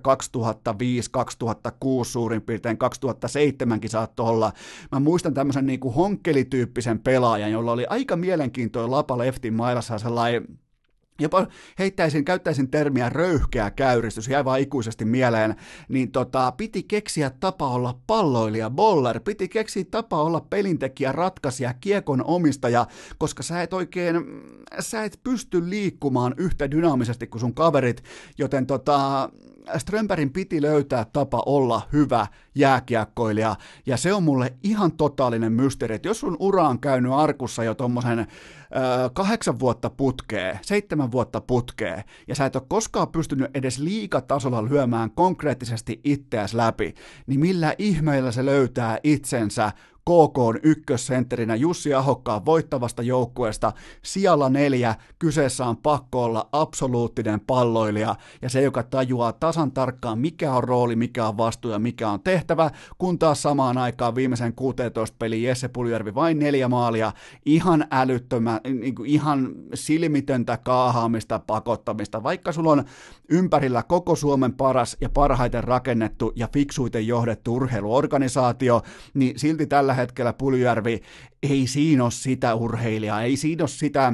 jääkiekkoilijaa, siinä ei ole sitä palloilijaa, jotka tullaan erikseen hakemaan. NHL, joten nyt te olette nähnyt sen, mistä mä varoitin teitä jo ennen kauden alkua, että tullaan näkemään todennäköisesti todella hyvä dynaaminen alku. Tullaan sen jälkeen näkemään se Puljärvi, joka hän oikeasti on. Ja tällä hetkellä 32-vuotiaat koko Euroopan kiertäneet kehäraakit, joiden pitäisi olla jo tekemässä jotain muuta, vaikka Herra Jumala Tampereella, mikä siellä on suosittu, olla vaikka Hiitelän urheilukaupassa töissä, niin tota, ne dominoi liikaa, ne pelaa paremmin kuin Jesse Puljärvi, jonka pitäisi olla ihan joka ikinen ilta. Älkääkä tehkö sitä virhettä, että annatte vaikka, että okei, no nyt oli meidän Jessellä vaikka oli ohipeli, tai nyt oli meidän Jessellä vähän näkymätön ilta. Niitä näkymättömiä iltoja ei tule, jos sä olet NHL-tähti SM-liikan tasoisessa puulaakissa, kaljaliikassa, olutliikassa, jossa taso heittelee ihan helvetisti. Jokainen tiistai voi olla peilikuva torstaista, mitä tahansa voi tapahtua. Puljärven pitää pystyä dominoimaan illasta toiseen tätä sarjaa vähintään samalla tavalla kuin Kim Strömbergin, joka kantaa reppu selässään paikoin voittavaa KK-organisaatiota. Tästä syystä mä oon valmis toteamaan, että Puljärvellä ei ole sitä, mitä mä kutsun palloilijan vereksi. Hänellä ei ole sitä peliälyä, sitä ymmärrystä jääkeikosta, se ylipäätään sitä niinku, ymmärrystä joukkuepelaamisesta tai ihan siis, tämä ei ole mikään negatiivinen isku tai tämä ei ole mikään sellainen, että poimittaisi väkisin negatiivisia seikkoja jonkun pelaajan otteesta esiin, että okei, tossa se pelaa ton väärin tai tossa se tekee ton asian pelitavan vastaisesti, vaan se väärin pelaaminen ja typerän jääkiekon pelaaminen, se on Jesse Puljärven, se on selkärangassa, se on jääpalloa, se ei ole jääkiekkoa. Tästä syystä hän on ollut 16 matsia putkeen käytännössä tehoton, näkymätön, poissa oleva, huudellut katsomoa, huudellut tuomareille, huudellut vastustajille, huudellut kelle tahansa, laittanut välillä kieltä enää, silti kultakypärä päässä pystyy painamaan, että tavallaan siellä on se tähtistatus niin kuin tämän pienen lätäkön, eli SM-liikan osalta, mutta se, että alettaisiin puhumaan nyt, että on ollut viime aikoinakin uutisia, että tässä on todennäköisin skenaario äh, Puljärven NHL tulevaisuudessa. Mä voin sanoa ihan suoraan, että todennäköisin NHL-skenaario on se, että sitä ei ole olemassakaan. Mä, mä, mä oon nyt nähnyt riittävästi. Tässä ei turha, tässä on kuitenkaan alkaa nyt keskellä perjantai-päivää teille kaikille 50 tuhannelle ihmiselle valehtelemaan, että mä olisin nähnyt jotakin rohkaisevaa tai positiivista tai hurmoksellista liittyen Jesse Puljärveen, mutta tämänkin jälkeen on vielä todettava, että että tämä Strömberin tarina on ihan uskomaton. Nyt kun sitä oikein, kun tässä kauden mittaan aina kun alkaa tapahtua sellaisia nousuja ja laskuja ja sellaisia, että saat ikään kuin itsellesi laittaa tänne korvan taakse jo itsestäänselvyyksiä, mutta aina kun näette Strömpärin dominoimassa jääkiekko kaukaloa Suomessa, niin muistakaa se, että mistä toi on tullut. Se on käynyt läpi Tsekit ja Slovakiat ja Itävallat ja Tanskat ja hyvä ettei Kasakstania ja se on aina tullut sieltä kuitenkin läpi. Se on pelannut välissä jopa viisi vuotta alle oman tasonsa päin persettä, ei ole löytänyt moti. Mä en edes tiedä mitä on käynyt. Mä en, Tiedän sen, että oli A-junnuissa, oli siinä niin kuin liikan kynnyksellä, oli yksi potentiaalisimmista kiekollisista pelaajista, parhaista syöttäjistä, mutta silti ikuisesti ja aina Jori Lehterän varjossa, ja nyt sitten pystyy dominoimaan SM-liikaa, niin mulle tämä niin kuin antaa ihan autenttista uskoa siitä, että sillä niin kuin palloilijan verellä, sillä palloiluosaamisella, joukkuepelien ihan perusfundamentaalipohja asioiden täydellisellä hallinnalla sillä on lopulta merkitystä tässä lajissa enemmän kuin fysiikalla, nopeudella, voimalla, laukauksella, millään tahansa, joten Kim Strömberg, aivan mahtava esimerkki kaikille junnuille. Menkää katsoa sen pelaamista, menkää tällä hetkellä katsoa, miten hän pitää kiekkoa, miten hän ottaa vaikka rystyllä haltuun, miten pehmeä tatsi, miten pystyy suojaa kiekkoa, miten vaikka laaja haara-asento, miten pitää kiekkoa tuossa omassa pikku syöttö taskussaan, odottaa, että vastustaja ylipelaa, boom, syöttö takatolpalle tyhjiin tai laukaisee itse, sieltä löytyy tällä hetkellä ihan uskomaton laukausvalikoimakin, tota on kaunista katsoa, ja aina pitää löytää se syy, minkä takia joku joukkue, tai pitää löytää pitää löytää se esimerkki pelaaja aina tällaisille ilmiöille, joka on nyt kiistatta KK, ja mä en voi, niin kuin ehkä maanantaina huomasin, että mä osittain jopa nielasin mun lauseen takaisin. Mulla oli tulossa jo siinä Jussi Ahokas-osiossa siinä QA, oliko heti ensimmäinen kysymys, kun otettiin luukusta ulos, niin mulla oli se, että voiko KK voittaa mestaruuden, niin mä käytännössä nielasin mun lauseen pois liittyen Kim Strömbergiin, koska mä halusin käydä sen ihan erikseen läpi, siis tämän koko keissin, että mistä on tultu, mihin on tultu, ja tällä hetkellä hän pelaa parempaa jääkiekkoa kuin huippuhypätetty NHL-vahvistus Oulun kärpissä, ja se on täysin uskomaton asia. Urr, hei Lukas! Isoäidin kellarinörttien Excel-taulukko asialla jo vuodesta 2018. Tähän välikköön mulla on teille vielä ohikiitävän pikainen K18 tuoteinformaatio. Sen tarjoaa totta kai Coolbet. Se on sellainen homma, että tänään on perjantai, joten kello 12 eteenpäin alkaa Coolbetin huippusuosittu triplaus viikonloppu. Perjantai, lauantai, sunnuntai vähintään kolmen kertoimella osuma rintataskuu. Paljon vaikeampi tehdä noin todellisuudessa kuin sanoa. Yllättävän vaikea kampanja vetää läpi, mutta siihen on absoluuttisesti voitollinen kaava, koska se sunnuntain kahden tonnin jackpot kortti tekee sun valinnoista. Jos ne on teräviä, se tekee niistä voittavia, eli aina minyypanoksella aina sinkkumuodossa ja aina markkinatopeilla. Jos vain mahdollista, niin absoluuttisilla todennetuilla ylikertoimilla. Sulle ei siihen välttämättä riitä, niin kuin ei välttämättä pidäkään riittää. Sä saatat olla vaikka vedonlyönnin harrastaja, mutta koita kuitenkin suhtautua siihen ammattimaisesti, koska jos sä pelaat tämän joka ikinen viikonloppu, siihen on pitkässä juoksussa vain yksi kaava ja se kahden tonnin lisäboost joka ikinen sunnuntai tekee siitä sitten pitkässä juoksussa voitollisen, joten Kulpetin triplaus. Ja muutenkin on nyt hyvä aika, kun McGregori palaa ja on kulkaa on Liverpool vastaan Manchester United ja on kolme, äh, kolmena päivänä NHL Primetimea telkkari täynnä, isot liigakierrokset, mitä tahansa, niin muistakaa kilpailuttaa kertoimet, muistakaa mennä vaikka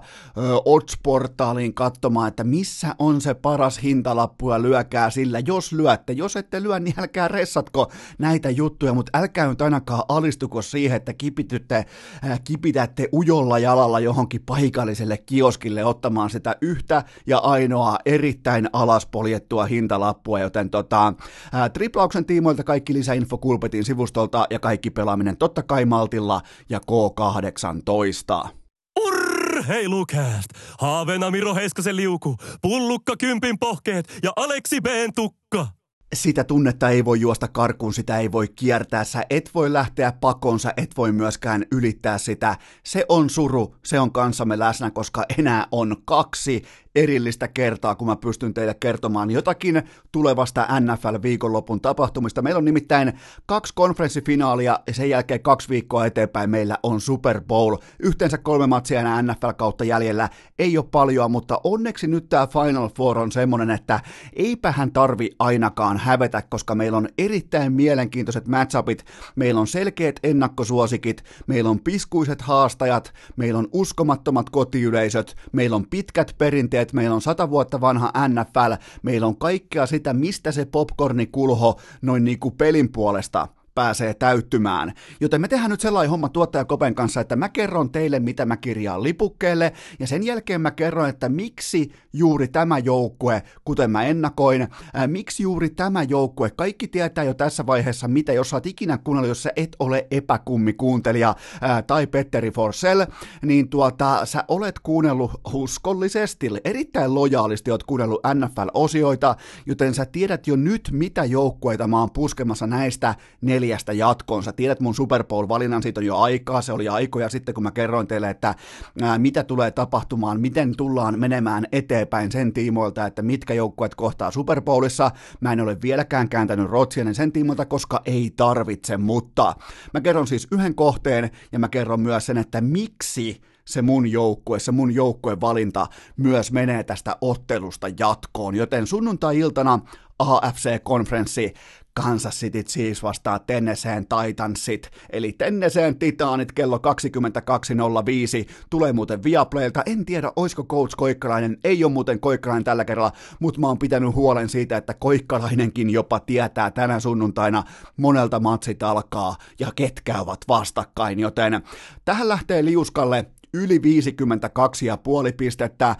Tämä on mun mielestä, tämä on Äh, erittäin luokseen kutsuva linja, ja mä pystyn tähän antamaan jopa sellaisen ö, sataa pieniä ja vihaisia ja kaiken kieltäviä päiviräsäsiä taivaalta, koska tulkoo vaikka lunta, vettä, räntää, mitä tahansa, niin mä uskon, että nämä joukkueet ja näiden hyökkäykset pystyy paikoin ö, pyöräyttämään sitä taikinaa siten, että kummankin joukkueen puolustus käy kertalleen syväkyykkyasennossa, mutta eli over 52 pistettä on tähän mun valinta, mutta sitten se jatkoon meniä, eli Super Bowliin meniä, se joka matkaa kohti Miamia tuossa suurin piirtein tasan kahden viikon kuluttua, ja se on mun, mun papereissa ihan no-brainer, ja se on Kansas City Chiefs, mutta miksi? No ensinnäkin Tennessee Titansin päävalmentaja, erittäin uskottava viiksiniakka Mike Rabel, hän suojelee ikiomaa melaansa, mailaansa, mulkkua, nimittäin hän meni uhoamaan tuossa kauden mittaan, mittaan että ää, mitä olisit valmis antamaan ottamaan pois, jos sun joukkue voittaisi Super Bowlin, niin hän meni sanomaan sitten siinä tunnevyöryssä, että no mä leikkaan iteltäni kullin irti, joten tota, on sanomattakin selvää, että nyt on pakko alkaa vetämään sitten liinoja kiinni, on, on mielellään pakko alkaa laittaa jopa niinku kolmosjoukkuetta, kakkosjoukkuetta, nelosjoukkuetta, jonkinnäköistä CFL-porukkaa kentälle, koska eihän nyt kukaan halua menettää dikki. Toi on kyllä oikeastaan, toi on niin football guy, toi on niin, kuin niin henkeä vereä, jalkapalloa, jalkapalloa ja vielä kerran jalkapalloa. Mä kyllä oikeasti jopa uskon, että sillä on sellainen äh, mulkun leikkaus, miakka valmiina jo kopissa, että jos se Super Bowl, jos se Lombardi Trophy tulee, niin mä oon myös ihan varma, että Mike Rabel leikkaa sen dikkinsä irti, mutta äh, vitsit sikseen se on sellainen homma, että Tennessee päästi omiin Baltimorea vastaan peräti 530 jardia, vaikka Ravens ei esittänyt yhtään mitään. Se hävisi first downit 15-29, vaikka Lamar Jackson oli leukaan lyöty, jähmettynyt ja täysin alakuloisen onneton. Me nähtiin Lamar Jacksonilta koko kauden huonoin peli, noin niin kuin lähtökohtaisesti heitti palloa 59 kertaa ja silti tienas 29 first downia ja se hyökkäys eteni Tenneseen puolustusta vastaan 530 jardia. Ja äh, Tennessee sai tauluun vain viisi heittopelillä tienattua first down, eli tuo joukkue ei etene, se ei ole mikään salaisuus, tuo joukkue ei etene ilmaa pitkin yhtään mihinkään. Ryan Tannehill, mahtava äijä, mahtava tarina, mahtava backup, mahtava nousu kirkkaisiin valoihin, mutta ollaanko hetki ihan rehellisiä, ollaanko, ollaanko ihan rehellisiä. Ilman satumaista onnea, ilman uskomattoman historiallista juoksupeliä ja ilman uskomattomia stoppeja Ford Downilla tuo joukko ei olisi yhtään missään ja tällaisella niin kuin alle sadan jaardin heittoilloilla ei voi Salma iskeä enää kolmatta kertaa samaan pusikkoon, joten tota, ja ylipäätään vielä se, että kaikki nyt puhuu siitä, että Derrick Henry juoksee tonne ja tänne ja juoksee kaikkien yli, ja se pitää paikkansa, mutta muistakaa kuitenkin se, että Tennessee hävisi tässä ottelussa jaardi per pallon kanto tilaston Baltimorelle, joka oli täysin alakuloinen, täysin pihalla, täysin ulkona omasta lestistään, ihan siis hapuili perusasioiden kanssa, joten sykkeet alas, romantiikka alas, Kansas City Chiefs voittaa, mutta katsotaan vielä vähän syvemmälle. Jokainen varmaan ymmärtää, että tämä ei voi jatkua tämä Tenneseen uskomaton ja kaunis siis, ja todella jopa mediaseksikäs. Sä et ole koskaan saanut, jos sä oot seurannut sieltä suurin piirtein Uh, Eddie Georgein ajalta asti Tennessee Titans, joka on sellainen ehkä ensimmäinen Tennessee-pelaaja, jonka mä muistan, niin tämähän on kaikkea muuta kuin mediaseksikäs joukkue ollut läpi vuosia, joten vihdoinkin se on otsikoissa, vihdoinkin se on paalupaikalla, vihdoinkin se on ESPNn jättimäisten kameratuotantojen edessä, mutta nyt kaikki varmasti ymmärtää, että tämä ei voi vain jatkua, tämä korkea polvennostojuoksu uh, kohti Miami Beachia, koska ensinnäkään Derrick Henry ei voi juosta neljää vierasviikkoa, mä painotan vierasviikkoa putkeen yli 180 jaardia. Viimeiseen kolmeen vieraspeliin tämä runi on ihan käsittämätön, 196 jaardia. Ja Las Vegasin Excel-nörtit tuossa RJ Bellin Straight Outta Vegas podcastissa olivat tehneet laskelman, että jos sä kannat kolmessa pelissä palloa vähintään 70 kertaa, sun neljännen vierasottelun jaardikeskiarvo putoaa lähes kahdella jaardilla per kanto, ja tämä on siis NFL-historiasta poimittu. Sellainen niin kuin, tiedätte varmaan, että kuinka paljon running backit swingaa. Siellä tulee useimmiten, se ei ole mitenkään harvinaista, että running backit tuossa lajissa ottaa semmoisia kolmen, neljän matsin spurtteja, että tai, tai kahden tai kolmen matsia, että sen tulee sellaisia, muistatte varmaan Adrian Petersonin, muistatte varmaan, mikä olisi lähivuosilta hyvä esimerkki, vaikka Christian McCaffrey tai joku vastaava, mutta siellä tulee kuitenkin sitä sellaisia, että aha, nyt, on, nyt, nyt se puolustus löysi mut, nyt ne sai mut lukkoon, on pakko tehdä jotain muuta, ja tämä tulee olemaan se matsi, missä nyt kerrankin Derrick Henry tekee jotain niin kuin tekee jotain inhimillistä, että juoksee vaikka vain 120, mietti, vain 120 jaardia, 130 jaardia, mutta tämä ei voi jatkua, että se painaa ylipäätään tämä neljän viikonlopun matkustusputki, se on pakko näkyä sekä itse keskushyökkäjässä, joka on erittäin raskas rakenteinen, ja se on ennen kaikkea se on pakko näkyä sen jälkeen, se on kantanut kolmessa ottelussa palloa likimain 100 kertaa, 96 kertaa, niin kaikki varmaan ymmärtää, että se ää, matkat Houstoniin, Bostoniin, Baltimoreen ja nyt sitten vielä Kansas Cityin, aina ollut veitsikurkulla, aina pitänyt löytää se paras, aina pitänyt pystyä piittaamaan otsit joka ikisessä ottelussa, paitsi siinä Houstonin, koska Houstonin laittoi kaikki pelaajat vilttiin ja pelasivat jollain niin tyyli vaimoilla ja lapsilla, niin siitä, siitä tuli silloin helppo voitto, mutta siinäkin jostain syystä Derek Henry laitettiin tavoittelemaan sitä koko, koko kauden rushing-ennätystä, mikä sieltä myös tuli, ja mä oon ihan varma, että se ennätys purasee nyt tätä porukkaa ihan ikiomaan jalkaan, ja toi running back, toi juoksupeli ja ennen kaikkea toi hyökkäyksen linja, joka on pelannut todella hyvää jalkapalloa. Kun sä matkustat neljä kertaa neljää viikkoa, niin nämä isot pojat, ehkä vähän keskivartalo lihavat pojat paikoin, ne ei voi vaan pystyä tuomaan sitä A-luokan peliään joka ikinen päivä. Sille ei ole mitään perusteita uskoa siihen. Mulla ei ole siis mitään syytä uskoa siihen, että tämä olisi jatkumo, tämä olisi pysyvä stabiliteetti, äh, stabiliteettitilanne tämä, että Tennessee murskaa näiltä osin vastustajiaan vieraskentällä, mikä on tähän aikaa kaudesta ihan täysin harvinaista. Ymmärtäkää se, että NFLn kotietu on oikea asia tammikuussa. Se ei ole mikään niinku hatusta vedetty, että uu, kotietu, vaan sillä on pitkä historia, siitä on helvetisti dataa, miten käy altavastaajalle vieraskentällä, ja mä oon myös ihan varma, että että tota,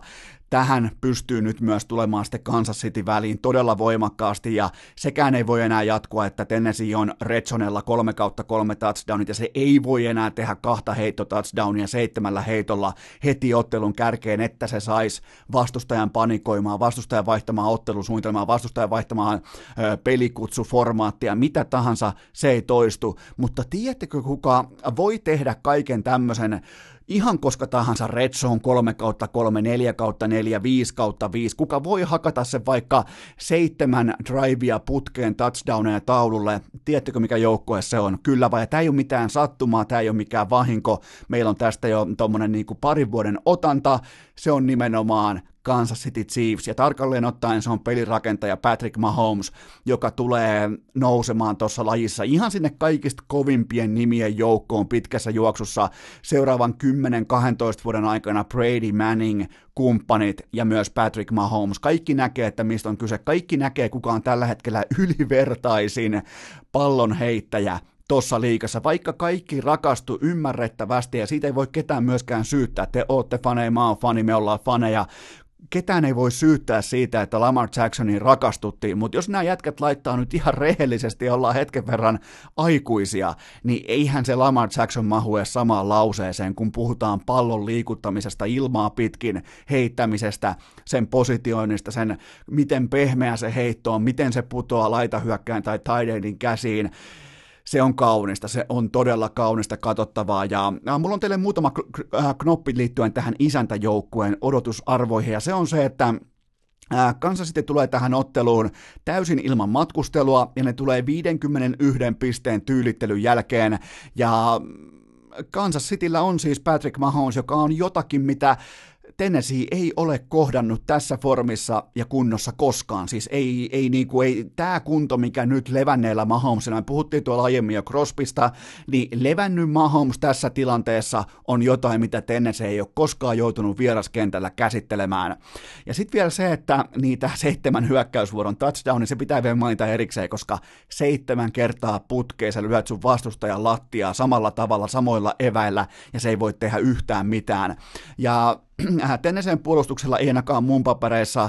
ei ole minkään näköistä asetta, niillä ei ole mitään tai ketään, millä saisi Travis Kelsen tai Tyreek Hillin pysähtymään saman ottelun mittaan. Sä voit ottaa toisen pois, sä voit ottaa vaikka Hillin pois, sä voit ottaa vaikka sen syvän uhan pois, sä voit vaikka tuoda safetyn avun siihen, kun Hilli juoksee maisemaan helvetin kauas, aina pois TV-kuvasta, mutta silloin sulla jää kerran kerrasta Travis Kelse auki siihen kentän keskiosioon ja jokainen ymmärtää, mitä kävi muun muassa myös Houstonia vastaan. Joten tota, ja Houston oli muuten parhaimmillaan, jos olette miettinyt sitä, niin oli parhaimmillaan 94 prosentin suosikki voittamaan toi division roundin ottelu, ja te ette missään vaiheessa nähnyt, et vaikka olisit kattonut minkälaisilla kiikareilla sitä, että Patrick Mahomes olisi missään kohdin epäillyt, että hei, eikö tämä nyt ollutkaan meidän päivä, tai sä et nähnyt huolestuneita faneja, koska kaikki ties, että tämä lähtee tästä, ja kun se lähtee, tuo Houstonin puolustus, se ei pysäytä yhtään ketään, joten tota, Mä povaan tähän otteluun, että me nähdään ihan klassinen tuhkimotarinan, sellainen hyvin luonnollinen, inhimillinen ulospuhallus. Andy Reid tulee viemään Mike Rabelia ihan viiksiä myöten pulpettiin, tullaan näkemään erittäin tällaista, niin kuin, mä uskon siihen, mulla on nyt vähän tällaista niin kuin coach Koikkalaisen verta mun elimistössä, niin tota, Mä uskon siihen, että ne tulee aika paljon liikuttelemaan pelaajia ennen snappeja siitä syystä, että ne laittaisi vaikka linebackereita liikkumaan sivurajalta sivurajalla, laittaisi vaikka äh, safetyille ja laittaisi vähän ylimääräistä puuroa lautaselle, että kuka pitää tuuplata, ketä pitää auttaa, että ne pakottaisi ton puolustuksen, joka on nyt pelaamassa neljättä vierasotteluaan putkeen, että ne pakottaisi sen puolustuksen tekemään ylimääräisiä liikkeitä, ylimääräistä aivotyötä, ne pystyisi, kun se on kuitenkin sellaista, vaikka linebackerit, ne on 110 kilosia, niin jokainen ymmärtää senkin, että kun sellaista ruhoa lähdetään liikuttamaan lentokoneisiin, busseihin, hotelleihin, kaikki tämä, koko ruljanssi, kaikki huolot, hieronnat, kaikki, niin se ei välttämättä lähde ilman tullimaksua se homma ihan joka kerta käyntiin, joten mä uskon, että Andy Reid lähtee aika aggressiivisesti pyöräyttämään tätä puolustusta pitkin kenttää, ja, tota, ja tämä on rohkea, tämä on mun hot take tähän otteluun, mutta Kansas City, Kansas City Chiefsin lähiviikkoina, viimeiseen seitsemän viikkoon, erittäin kosolti parantanut puolustuspelaaminen, ne pystyy pitämään Derrick Henryn alle 150 jardin. Tämä mä tiedän, että tämä on hot take. Miettikää ylipäätään, kun lähdetään ennustamaan, että ottaako joku pelaaja running back, ottaako yli vai alle 150 jaardia, niin silloin on todella jotain poikkeuksellista, mutta pysyykö poikkeukset miten elossa? Mikä on teidän, eikö lähtökohtaisesti, jos puhutaan, että joku asia on poikkeuksellinen, niin eikö se silloin luontaisella varianssikäyrällä palaa normaaliin olotilaan, joka on se suurin piirtein 100 12 jardia iltaa kohden, joten mä povaan, että Kansas Cityn juoksupuolustus kykenee pitämään Henrin alle 150 jardin, ja sitten se, että Patrick Mahomes teurastaa Ryan Tannehillistä itselleen rukkaset. Se on niinku se kohta, missä nähdään tuleva Hall of Famer ja tuleva tota, toi 7-Elevenin kassan myyjä. Siinä pitää olla niin iso ero niiden välillä. Ja laatu ottaa vallan, satumainen onni ja myötätuuli loppuu tähän pisteeseen. Kansas City Chiefs 41, Tennessee Titans kunnioitettava 28. Joten 41-28, eli haetaan selkeätä overia, selkeätä tasoeroa, mutta kuitenkin paljolti kosolti viihdettä. Sitten mennään siihen yöotteluun, tämä on San Francisco 49ers vastaan Green Bay Packers kello 01.40 ja homman nimihän on se, että tässä on nyt paljon perinteitä vastakkain, mutta ei lähdetä kuitenkaan perkaamaan sitä, että mitkä ovat heidän matchupit ollut vaikka 10, 20, 30, 40 vuotta sitten, vaan lähdetään siitä liikenteeseen, että mä pelaan tähän liuskalle alle 45,5 pistettä ja mulla on menossa jatkoon ehdottomasti yhtä selkein sävelin kuin tässä edellisessä ottelussa. Mulla on menossa jatkoon San Francisco 49ers ja nyt mä oon teille velkaa, mä kerron teille, että miksi näin käy. No ensinnäkin koko ajan pitää muistaa se taustatarina siitä, kun mä kysyin teiltä keskiviikkona, että miten Habib Nurmagomedov, miten Habib ottelee oktakonissa, miten hän ottelee UFC-häkissä, ei taukoja, ei happea, ei taka-askelia, ei sääliä, koko ajan päälle, paina, anna paine, ota hapenottokyky pois, laita kättä vaikka suun eteen, vie mattoon, lyö, lyö, lyö, lyö, lyö, viisi minuuttia kerrallaan, erä kerrallaan, lyönti kerrallaan, alasvienti kerrallaan, niin se sielu murtuu, se on vaan kylmä se, äh, kylmä tosiasia, on laji sitten mikä tahansa, niin sä pystyt murtamaan sun vastustajan, ja muistakaa myös se, että Green Bay Packers – ei esittänyt siipirikkoista merihaukkaparvea vastaan yhtikäs mitään. Mä olin todella, todella pettynyt siihen, mitä mä näin Aaron Rodgersilta ja koko Green Bay Packersin pelaa. Jos se oikeastaan ottaa, ottaa sen tota Davante Adamsin jättimäisen 40 yardin third down kopin pois lopusta, ja jos se ottaa pois vaikka molempien Smithien pass rushin, niin se esitys oli suorastaan heikkotasoinen, se oli luokaton. Muutama yksilösuoritus piti tuon joukkueen kotikentällään siipirikkoista siihoksia vastaan pinnalla, ja se on mulle erittäin jäätävän kokoinen red flagi tähän otteluun. Mä en luota Aaron Rodgersiin ja mä en luota Packersin juoksupeliin, enkä myöskään mä luota ton joukkueen juoksupuolustukseen, joten tota, No mitä tekee sitten 49ers, eli NFL Nikioma, erittäin laadukas, erittäin monipuolinen Habib Nurmagomedov? No se tekee sen, että päävalmentaja Kyle Shanahan tulee laatimaan ottelun ottelutaktiikan, jossa pallo tuodaan jaardi kerrallaan kylmästi ilman tunteita tai sääliä GBn, eli tässä tapauksessa Packersin sielusta läpi kylmästi. Jaardi kerrallaan sitä tungetaan kurkusta läpi niin kauan, että sielu jättää ruumiin, ja tämä tulee olemaan paikoin varmasti jopa vähän lyijystä katsottavaa tai semmoista, jos olette nyt just alkanut seuraamaan NFL ja aloititte vaikka Kansas City vastaan Houston ottelusta ja totesitte, että tämähän on viihdettä, että toinen joukkue johtaa 24-0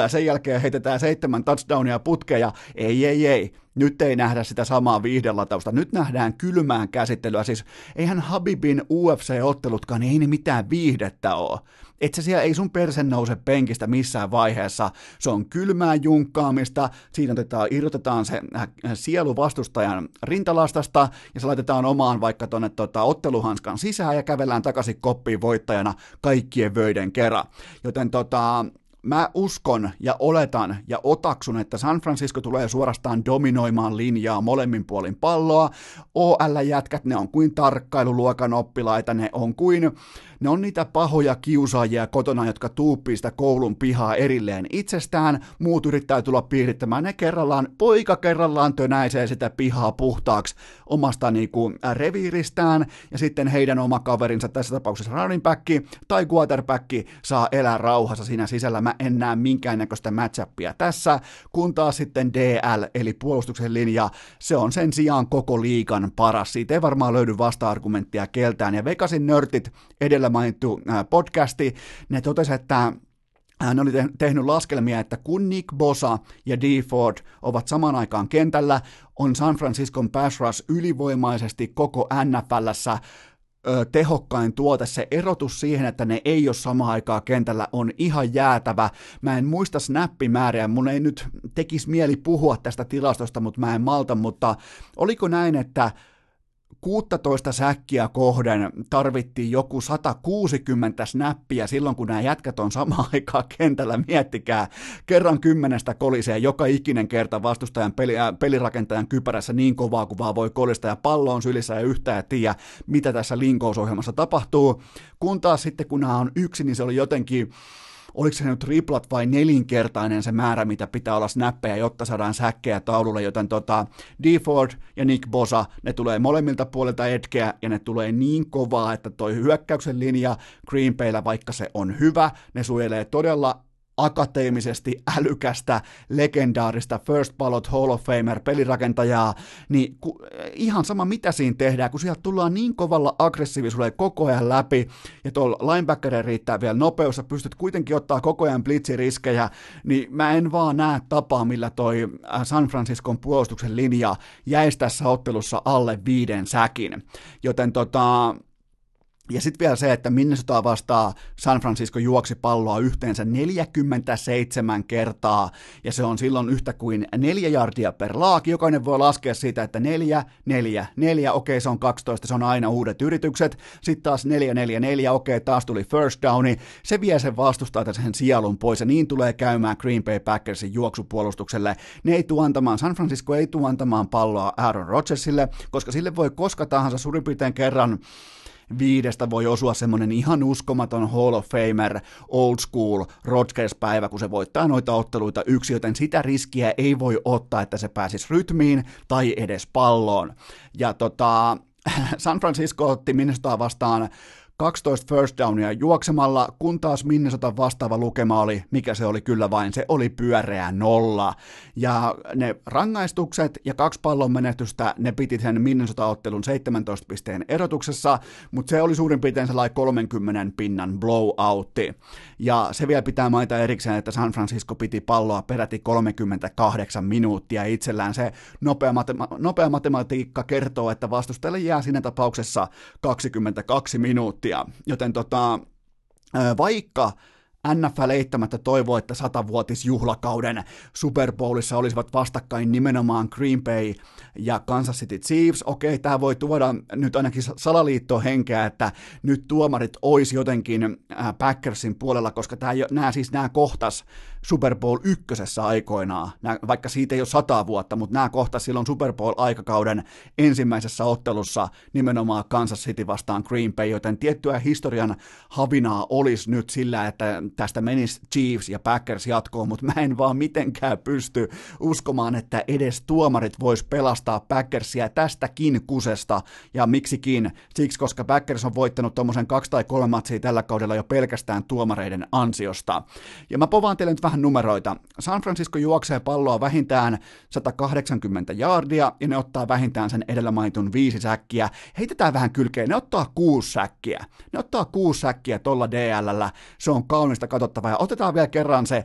Habib Nurmagomedov mukaan. Ää, sille ei sinänsä ole yhtään mitään väliä, että kun sä ottelet Habibia vastaan, että kuinka hyvässä tikissä sä oot tai kuinka valmis sä oot tai kuinka, mm, onko sun pöljäpäivä, onko sulla hyvä päivä, onko sulla huono päivä, koska se murtaa sut ja sun rooli asettuu siihen yhtälöön hyvinkin yksiselitteisesti siihen, siihen tehtävään, että sä otat sen koko 25 minuuttia turpaa ja sen jälkeen Habib poistuu kehästä vöiden kanssa, joten tästä tulee käymään ihan samalla tavalla. San Francisco murtaa Green Bayn sunnuntai-maanantai yönä erittäin kylmin ja tunteettomin ottein ja mulla on tähän otteluun San Francisco 24, Green Bay 14. Joten siinä oli konferenssifinaalit, NFLn jätti huippusuosittu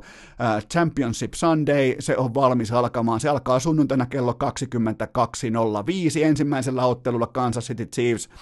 vastaan Tennessee Titans, ja tähän tulee molemmat matsit totta kai Viaplaylta livenä, ja kannattaa katsoa, kannattaa ehdottomasti katsoa, olenko oikeassa, osuuko nämä mun kohteet, osuuko ekaan over, osuuko, osuuko toiseen under,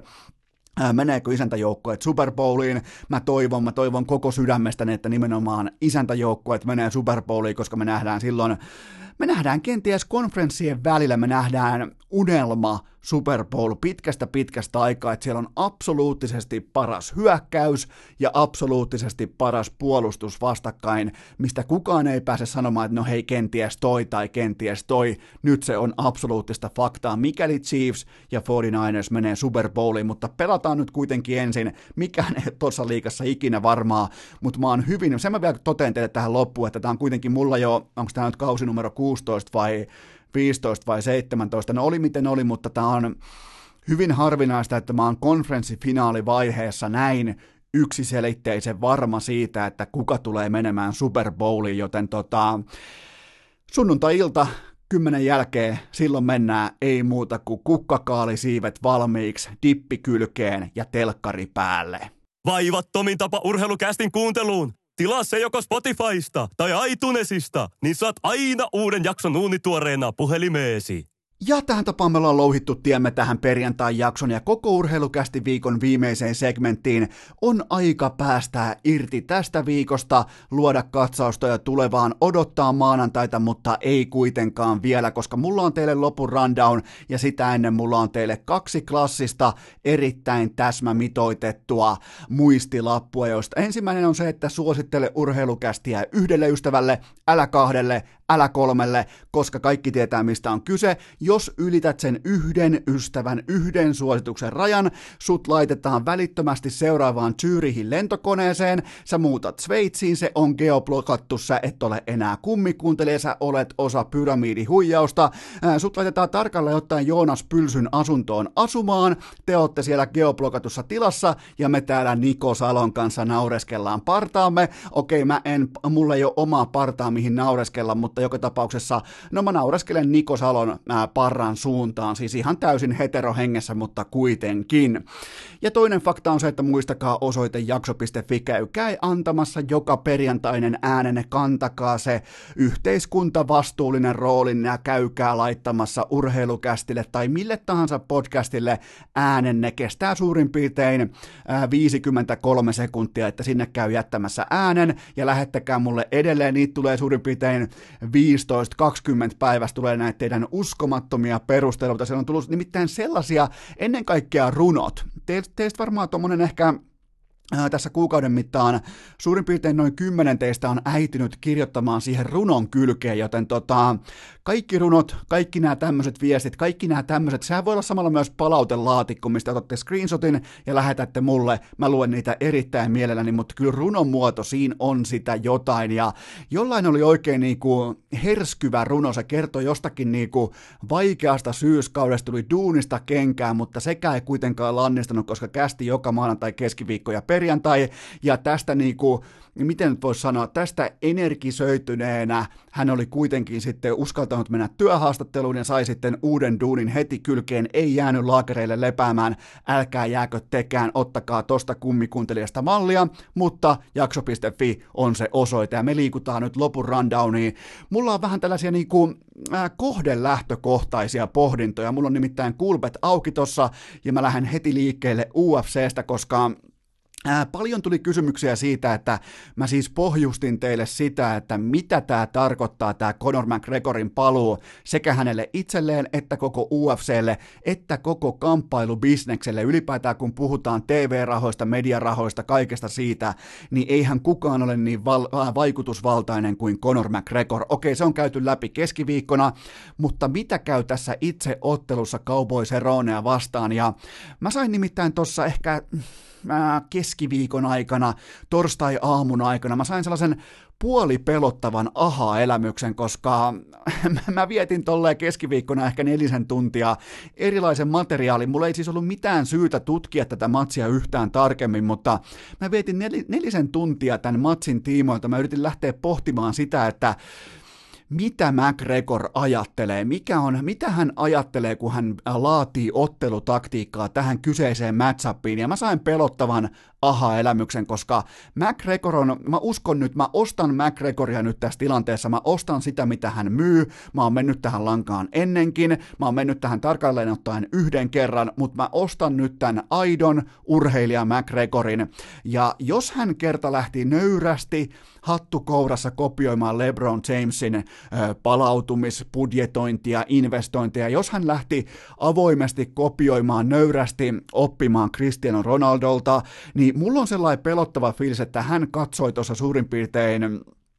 tasan kuukausi sitten ammattilaisnyrkkeilyä, ja mulla on sellainen puoli orastava, pelonsekainen tuntuma haitarissa, että hän katsoi, mitä Anthony Joshua teki täsmälleen vastaavassa tilanteessa, kun puhutaan koko uran kenties tähän saakka merkittävimmistä, rahallisesti merkittävimmästä ottelusta, mitä Joshua teki, oli ihan täysin uudenlainen ottelija, paljon laihempi, paljon kevyempi, paljon liikkuvampi, paljon ulottuvampi, siis että pystyy jaloilla liikkumaan koko ajan pitämään distanssin kunnossa. Hän aloitti pistennyrkkeilyuransa siitä hetkestä, kun hän huomasi, että ilman ilman vöitä mulla ei ole töitä, aika hyvä riimi, ää, tervetuloa vaan, mä tuun muuten korvaamaan tämän, tota, mä tuun, itse asiassa mä voisin siirtää itseni gaselleihin ja siirtää tämän herra tota, Musajusan, eli tota, herra Pinaattilettu, ketsuppiäijän sivuun, mä voisin ottaa gaselleista pelkästään tolla riimillä itselleni roolin. Joku muuten teistä meni kysymään, että multa, että oliko mä tosissani, että mä jo lopettaa Gasellien kuuntelun, mutta tota, myönnetään nyt sen verran, että edelleen varmaan kenties kuunnelluin bändi mun soittolistalla. Silloin kun mä, mä oon siis lopettanut käytännössä musiikin kuuntelun, mutta kun mä kuuntelen musiikkia, niin siellä on Gasellit aina ja ikuisesti mukana, mutta niin se Anthony Joshua. Jos kerta McGregor lähti kopioimaan muitakin, niin miksei hän kopioisi myös Anthony Joshua, joka oli samassa tilanteessa. Eli koko maailma tietää, että Conor McGregor pystyy voittamaan tämän ottelun pystyssä. Mitä jos hän hakeekin kliinisen pistevoiton ja ihan rohkeasti katsoo tätä ottelua osana suurta sparrikampanjaa kohti seuraavia, kenties jo ihan oikeita otteluita, missä saattaisi olla jo vyöpelissä. Mitä jos hän tekee taktisen bisnespäätöksen siitä, että tästä otetaan sekä voitto että rahat, mutta ei lähetä tarjoamaan sitä popcornikulhoa, koska omassa dynamiikassaan silloin aikoinaan 2015, 16, 17, unohdetaan se 17, 12, 2016, eli 2016 vuoteen asti hän oli kuitenkin kenties maailman viihdyttävin urheilija. Muistakaa se. Siis ylipäätään se, että koko maailma pysähtyi sen tiimoilta, että missähän erässä McGregor lyö jengiä ulos, niin mulla on nyt sellainen pelottava fiilis tuntuma, että mitä jos McGregor ottaakin tähän 31-vuotiaan aikuisen ihmisen tulokulman ja toteaa, että mä oon tota parempi näillä eväillä, mä en lähde tekemään, mä blokkaan vaikka etupotkun pois, mä blokkaan vaikka mahdolliset yläpotkut kokonaan pois, mä liikun hyvin, mä pidän ottelun pystyssä, mä voitan pisteillä, mä menen eteenpäin, mä rakennan oikeasti nyt tätä vuotta niin kuin kenties aika moni aikuinen huippurheilija voisi rakentaa. Tässä on kuitenkin ollut vuosia kolme kuukautta sivussa, ihan totaalisena vitsinä Khabibi vastaan, ja nyt sitten jos sitä lähdetään sitä palapeliä rakentamaan, niin niin tota, ethän sä välttämättä halua ihan koko hihaa vetää tyhjäksi tähän kohtaan. Siis siinä mielessä, että sä otat ihan järkyttäviä riskejä ottelijana. Jos sä tiedät, että sä oot paljon parempi, niin miksi sä et pitäisi ottelua heittomerkeissä kuivana, varmana, kliinisenä, jopa antikliimaksina, ja miksi sä et lähtisi hakemaan peräti ihan peruspistevoittoa. Jos se tulee sieltä se TK, TKO tai mikä tahansa, niin tulkoo, mutta mulla on sellainen pelottava fiilis, että me ei nähdä sitä pesukone McGregoria tässä ottelussa. Joten tähän viitaten mun kohdepoiminta Ottelussa nähdään yli kaksi ja puoli erää kertoimella 2,65. Mä oon tätä vähän maistellut kulpetilla, mä oon käynyt vähän niin, sille niin kuin päiväkohtaisesti vähän tunnustelemassa. Ja tää siis mä en povan niin kuin Mä en povaa, niin kuin, että sammutaan heti kaikki raketteja ilmaan. Mä en povaa sitä, että, että tota, koska Cowboy ei halua tulla nollatuksi, McGregor ei halua tulla hävityksi. Tässä on aivan liikaa pelissä. Totta kai siis Cowboy pelaa talon rahoilla. Tämä on hänen money fightinsa. Ja itse asiassa McGregor silloin suurin piirtein vuosi sitten. Kaikki varmaan muistaa, kun Cowboy, mä en muista kenet hän voitti. Nyt hän on, hänellä on kaksi tappiota alla. Mutta hän, hän, hän voitti jonkun tuossa suurin piirtein vuosi sitten. Ja McGregorihan silloin jo laittoi sen äh, kylvisen siemenen tähän ytimeen, että, tai tähän retoriikkaan, että tota ottelijaa minä arvostan, tota ottelijaa olisi kunnia joskus kohdata toi ottelija tota, oktakonissa, niin tällainen niin kuin, äh, palkintoponin äh, palkkapussin varmistaminen, tässä on erittäin paljon sitä mentaliteettia nyt ilmassa, ja mä povaan, että McGregor ottaa kliinisen, varman, verrattain kuivan voiton, joten siitä syystä mä kirjaan mun lapulle yli kaksi ja puoli erää. Eli yli 12,5 minuuttia pitäisi pystyä tämän ottelun olemaan tulilla. Mä en takaa mitään, mutta mun mielestä toi kerroin 2,65, niin se kutsuu tässä mua osakseen. Sitten vaihdetaan NBA, nimittäin Zion Williamson tekee ESPN mukaan debyyttinsä 22. päivä tammikuuta, eli toisin sanoen ensi viikolla. Katsotaan vielä tarkalleen, mikä viikon päivä taitaa olla keskiviikko. Äh, kyllä vain keskiviikko torstai välinen yö, eli NBA muuttuu automaattisesti aidommaksi, mielenkiintoisemmaksi ja ennen kaikkea, että sinne palautuu tällä 130 kiloa ihan aitoa urheilua mukaan, koska toi jätkä elää urheilusta, toi nauttii urheilusta, tolle peli on peliä, se ei ole vielä kenkädiiliä, se ei ole vielä parran kasvattamista, se ei ole vielä ö, virheen kalastelua, se ei ole vielä sen toteamista tai joten niin kuin hereillä, ö, valveilla olemista, että maapallo on vaikka litteä, se ei ole vielä sitä, että sä teet burner-account accountteja pitkin Twitteriä, joten äh, nauttikaa tästä. Ennen kuin tämä Zionikin on aivopesty mukaan tähän nyky-NPAan erittäin skandaalimaisen, mä en edes tiedä mitä on enää menee, mä, mä, en, mä, en, mä en, milloin mä oon viimeksi edes kattonut NBAta, kyllä mä siis, vahvat matchupit mä katson edelleen, mutta kyllä mua niinku ikuisena NBA-fanina, mulla on alkanut paikoin jopa hävettämään, siis se, että mä katson NBAta, mun on pakko myöntää. Sitten on paljon sellaisia otteluita, matchappeja, varsinkin nämä, missä mennään ihan puhtaasti yksi vastaan yksi koripallolla, just joku Harden vastaan Trae Young, niin vähän joutuu katsoa sille sormien välistä, vähän niin kuin katsoisit vaikka jotain auringon pimennystä, että ihan niin kuin suoraan et voi sinne tuijottaa, vaan vähän siitä ohi, niin siinä moodissa on tällä hetkellä mun NBAn katsominen, mutta Gio Williamson se pelastaa todella, todella paljon tästä kaikesta, ja mun odotukset on se, että hän pystyy pysymään kasassa ja hän pystyy pelaamaan omaa nautinnollista, aggressiivista, iloista koripalloa, että toivottavasti ne polvet, toivottavasti Herran Jumala ne polvet nyt kantaa tota tankkia mukanaan, koska kaikki lähtee niistä jaloista. Mä toivon, että hän ei tule kokemaan polviongelmia enää koskaan urallaan, mutta kaikki otsit on ladattu tota lausetta vastaan. Ja tämä nyt varmaan osa pohtii, että miten tämä tulee vaikuttamaan tässä kohdin kautta vuoden tulokasralliin. No ei yhtään mitenkään, koska se palkinto on mennyt jo Cha Morantille. Morant on ollut aivan mauttoman hyvä. Hän on nyt jo pommin varma, kerran kerrasta varma vuoden tulokas. 18 paunaa, 7 syöttöä ja pallot sisään 50 pinnan tarkkuuden. Hän on ihan valmis pelaaja NBA. Hän pelasi viime vuonna vielä äh, verrattain pienessä kollegessa, otti ison lopputurnauksen ja nyt sitten omassa ruukieklassissaan ihan selkeästi paras pelaaja, todella hyvä Jay Morant ja nostaa myös Memphisin jossain vaiheessa uskottavien NBA-organisaatioiden joukkoon, mutta ensi viikko kuuluu Zion Williamsonille. Sunnuntaina kello 18.30 pelataan Liverpool vastaan Manchester United ja Jonnet ei välttämättä muista, mutta tämä tapas olla tämä matsi se koko Englannin pysäyttävä ykköskohtaaminen aikoinaan, mutta nyt tämä on pikemminkin huippulaadukkaan valmiin mestarin ja mm, tietyllä tapaa jämäseuran kohtaaminen, mittelö, vähän sellainen pihajalkapallotyyppinen, puistojalkapallotyyppinen tapahtuma, ja mä odotan silti kaikesta huolimatta, että Jürgen Klopp haluaa antaa heti tähän vuosikymmenen kärkeen äärimmäisen statementin, parhaat kentälle, ei sekunninkaan armoa, ei minkäännäköistä sääliä, just vähän sellainen Habib Nurmagomedov-tyyppinen tulokulma tähän matsiin. Mä oletan, että maaginen Salah, Firmino, Mane, ne löytyy kärjestä, tai oikeastaan vaan tietenkin Firmino pelaa ihan piikissä ja nämä kaksi pelaa laidoilla joka tapauksessa. Liverpool on pelannut tällä kaudella valioliikassa 11 kotimatsia ja niillä on,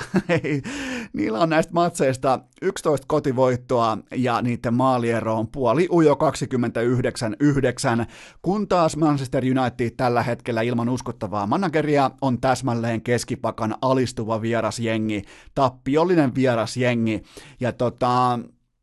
Tämä, vaikka tämä nyt alkaa olla tämä rivalri ehkä vähän, no on totta kai tämä on faneille edelleen iso asia, mutta alkaahan tämä olla vähän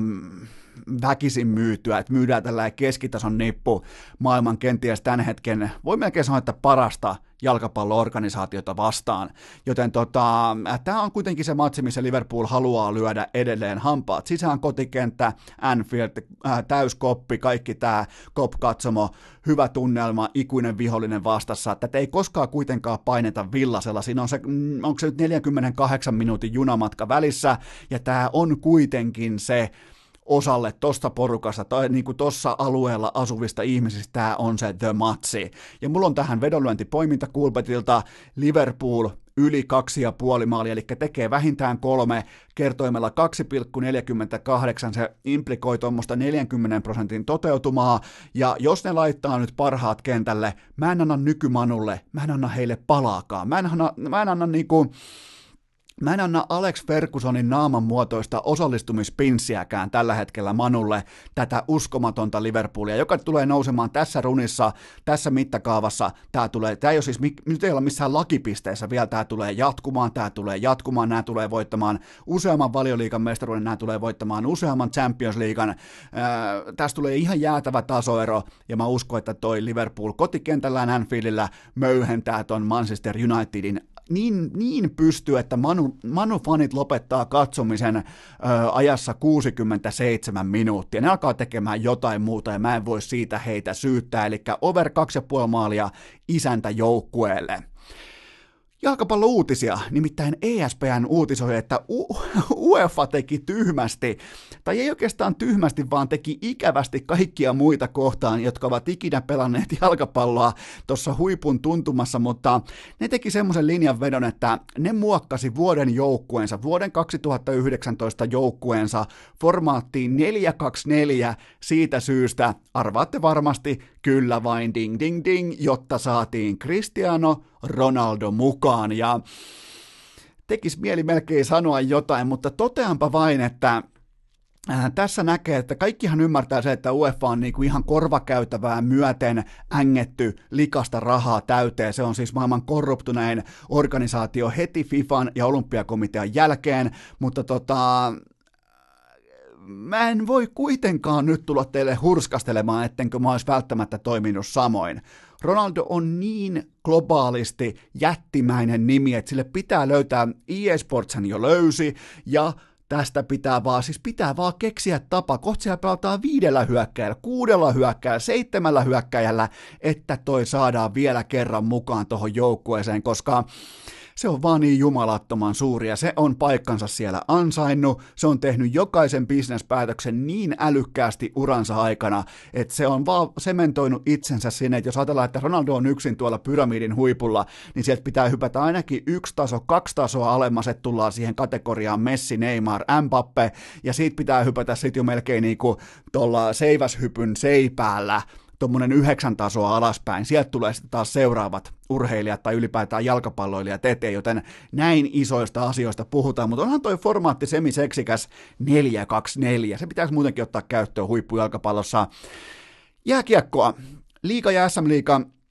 Ää, tai oikeastaan liiga ja SM-liigan pelaajayhdistys, ne istu saman pöydän ääreen, ne istuivat rauhassa alas ja mun mielestä se tultiin ihan aikuismaisen ja tahdikkaan päätöksen kanssa ulos, eli liiga tuli ihan orastaen vastaan näissä päätöksissä. Tärkeintä on kuitenkin, mitä jäi käteen, on se uusi selkeä linjakkuus ja ryhti kurinpi, äh, kurinpidon valtuuksien kannalta, eli mä ymmärrän sen, minkä takia pelaajayhdistys ne älähti, koska eihän noin kuitenkaan kaikki kuvittele, että jokainen SM-liigan pelaaja ajelee Ferrareilla ja ajelee tai ylipäätään ajelee autolla, mutta ei noin, jos keskipalkka on suurin piirtein, miten se nyt on 54 000 euroa vuodessa, niin siitä pitääkin pitää. Ja tässähän siis pelaajayhdistys teki työtään. Siinä tehtiin, siinä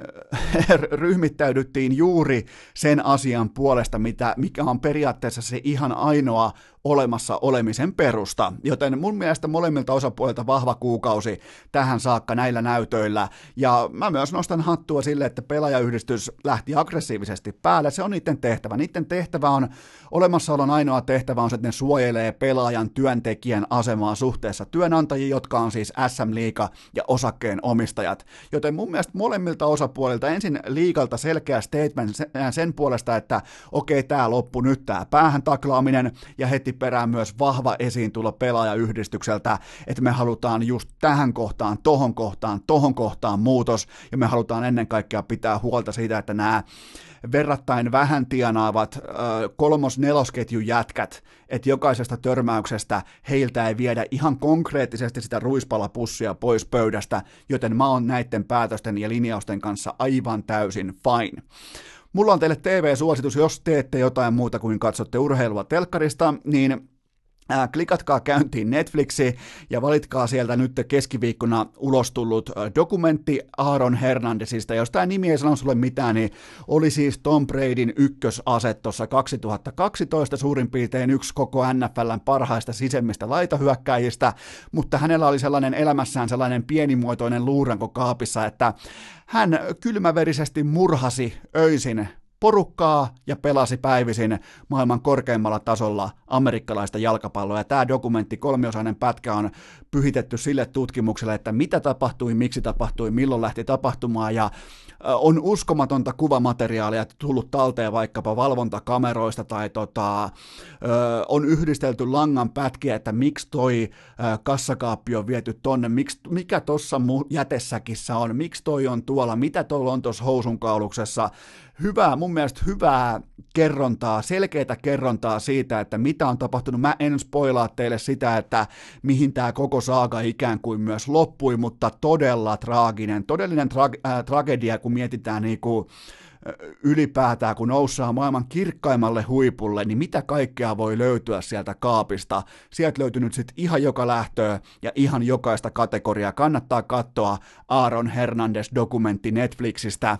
Ja sitten vielä viimeinen osio, viimeinen poiminta on tietenkin se, että Tyson Fury, ilmoitti, että hän kiskaisee seitsemän kertaa päivässä rukkaseensa nyt tässä valmiin. Äh, hänellä on suurin piirtein tuossa äh,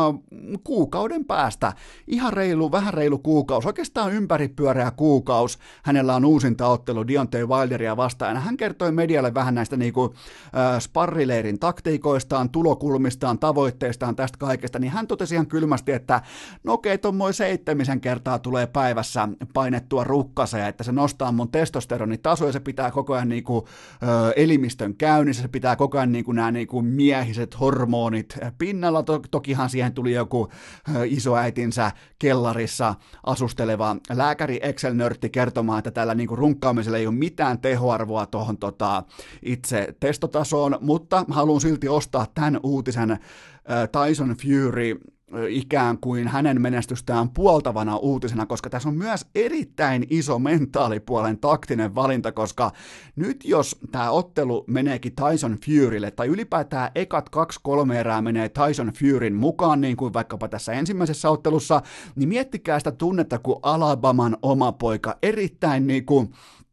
perinteisten avioliittoarvojen ääreltä Dionte Wilder tietää siinä kohdin, että mikäli hän häviää, hän häviää ex-läskille, runkkarille, ja se on kova pala, se on kova taktinen ase, ja tällainen niin kuin seitsemän kertaa päivässä rukkasee tyyppinen kortin pelaaminen tähän kohtaa herkullista, loistavaa, älykästä, mä sytyn, sä sytyt, ja me tehdään sellainen homma, että maanantaina jatkuu. Ei kutsu kokiksella, vaan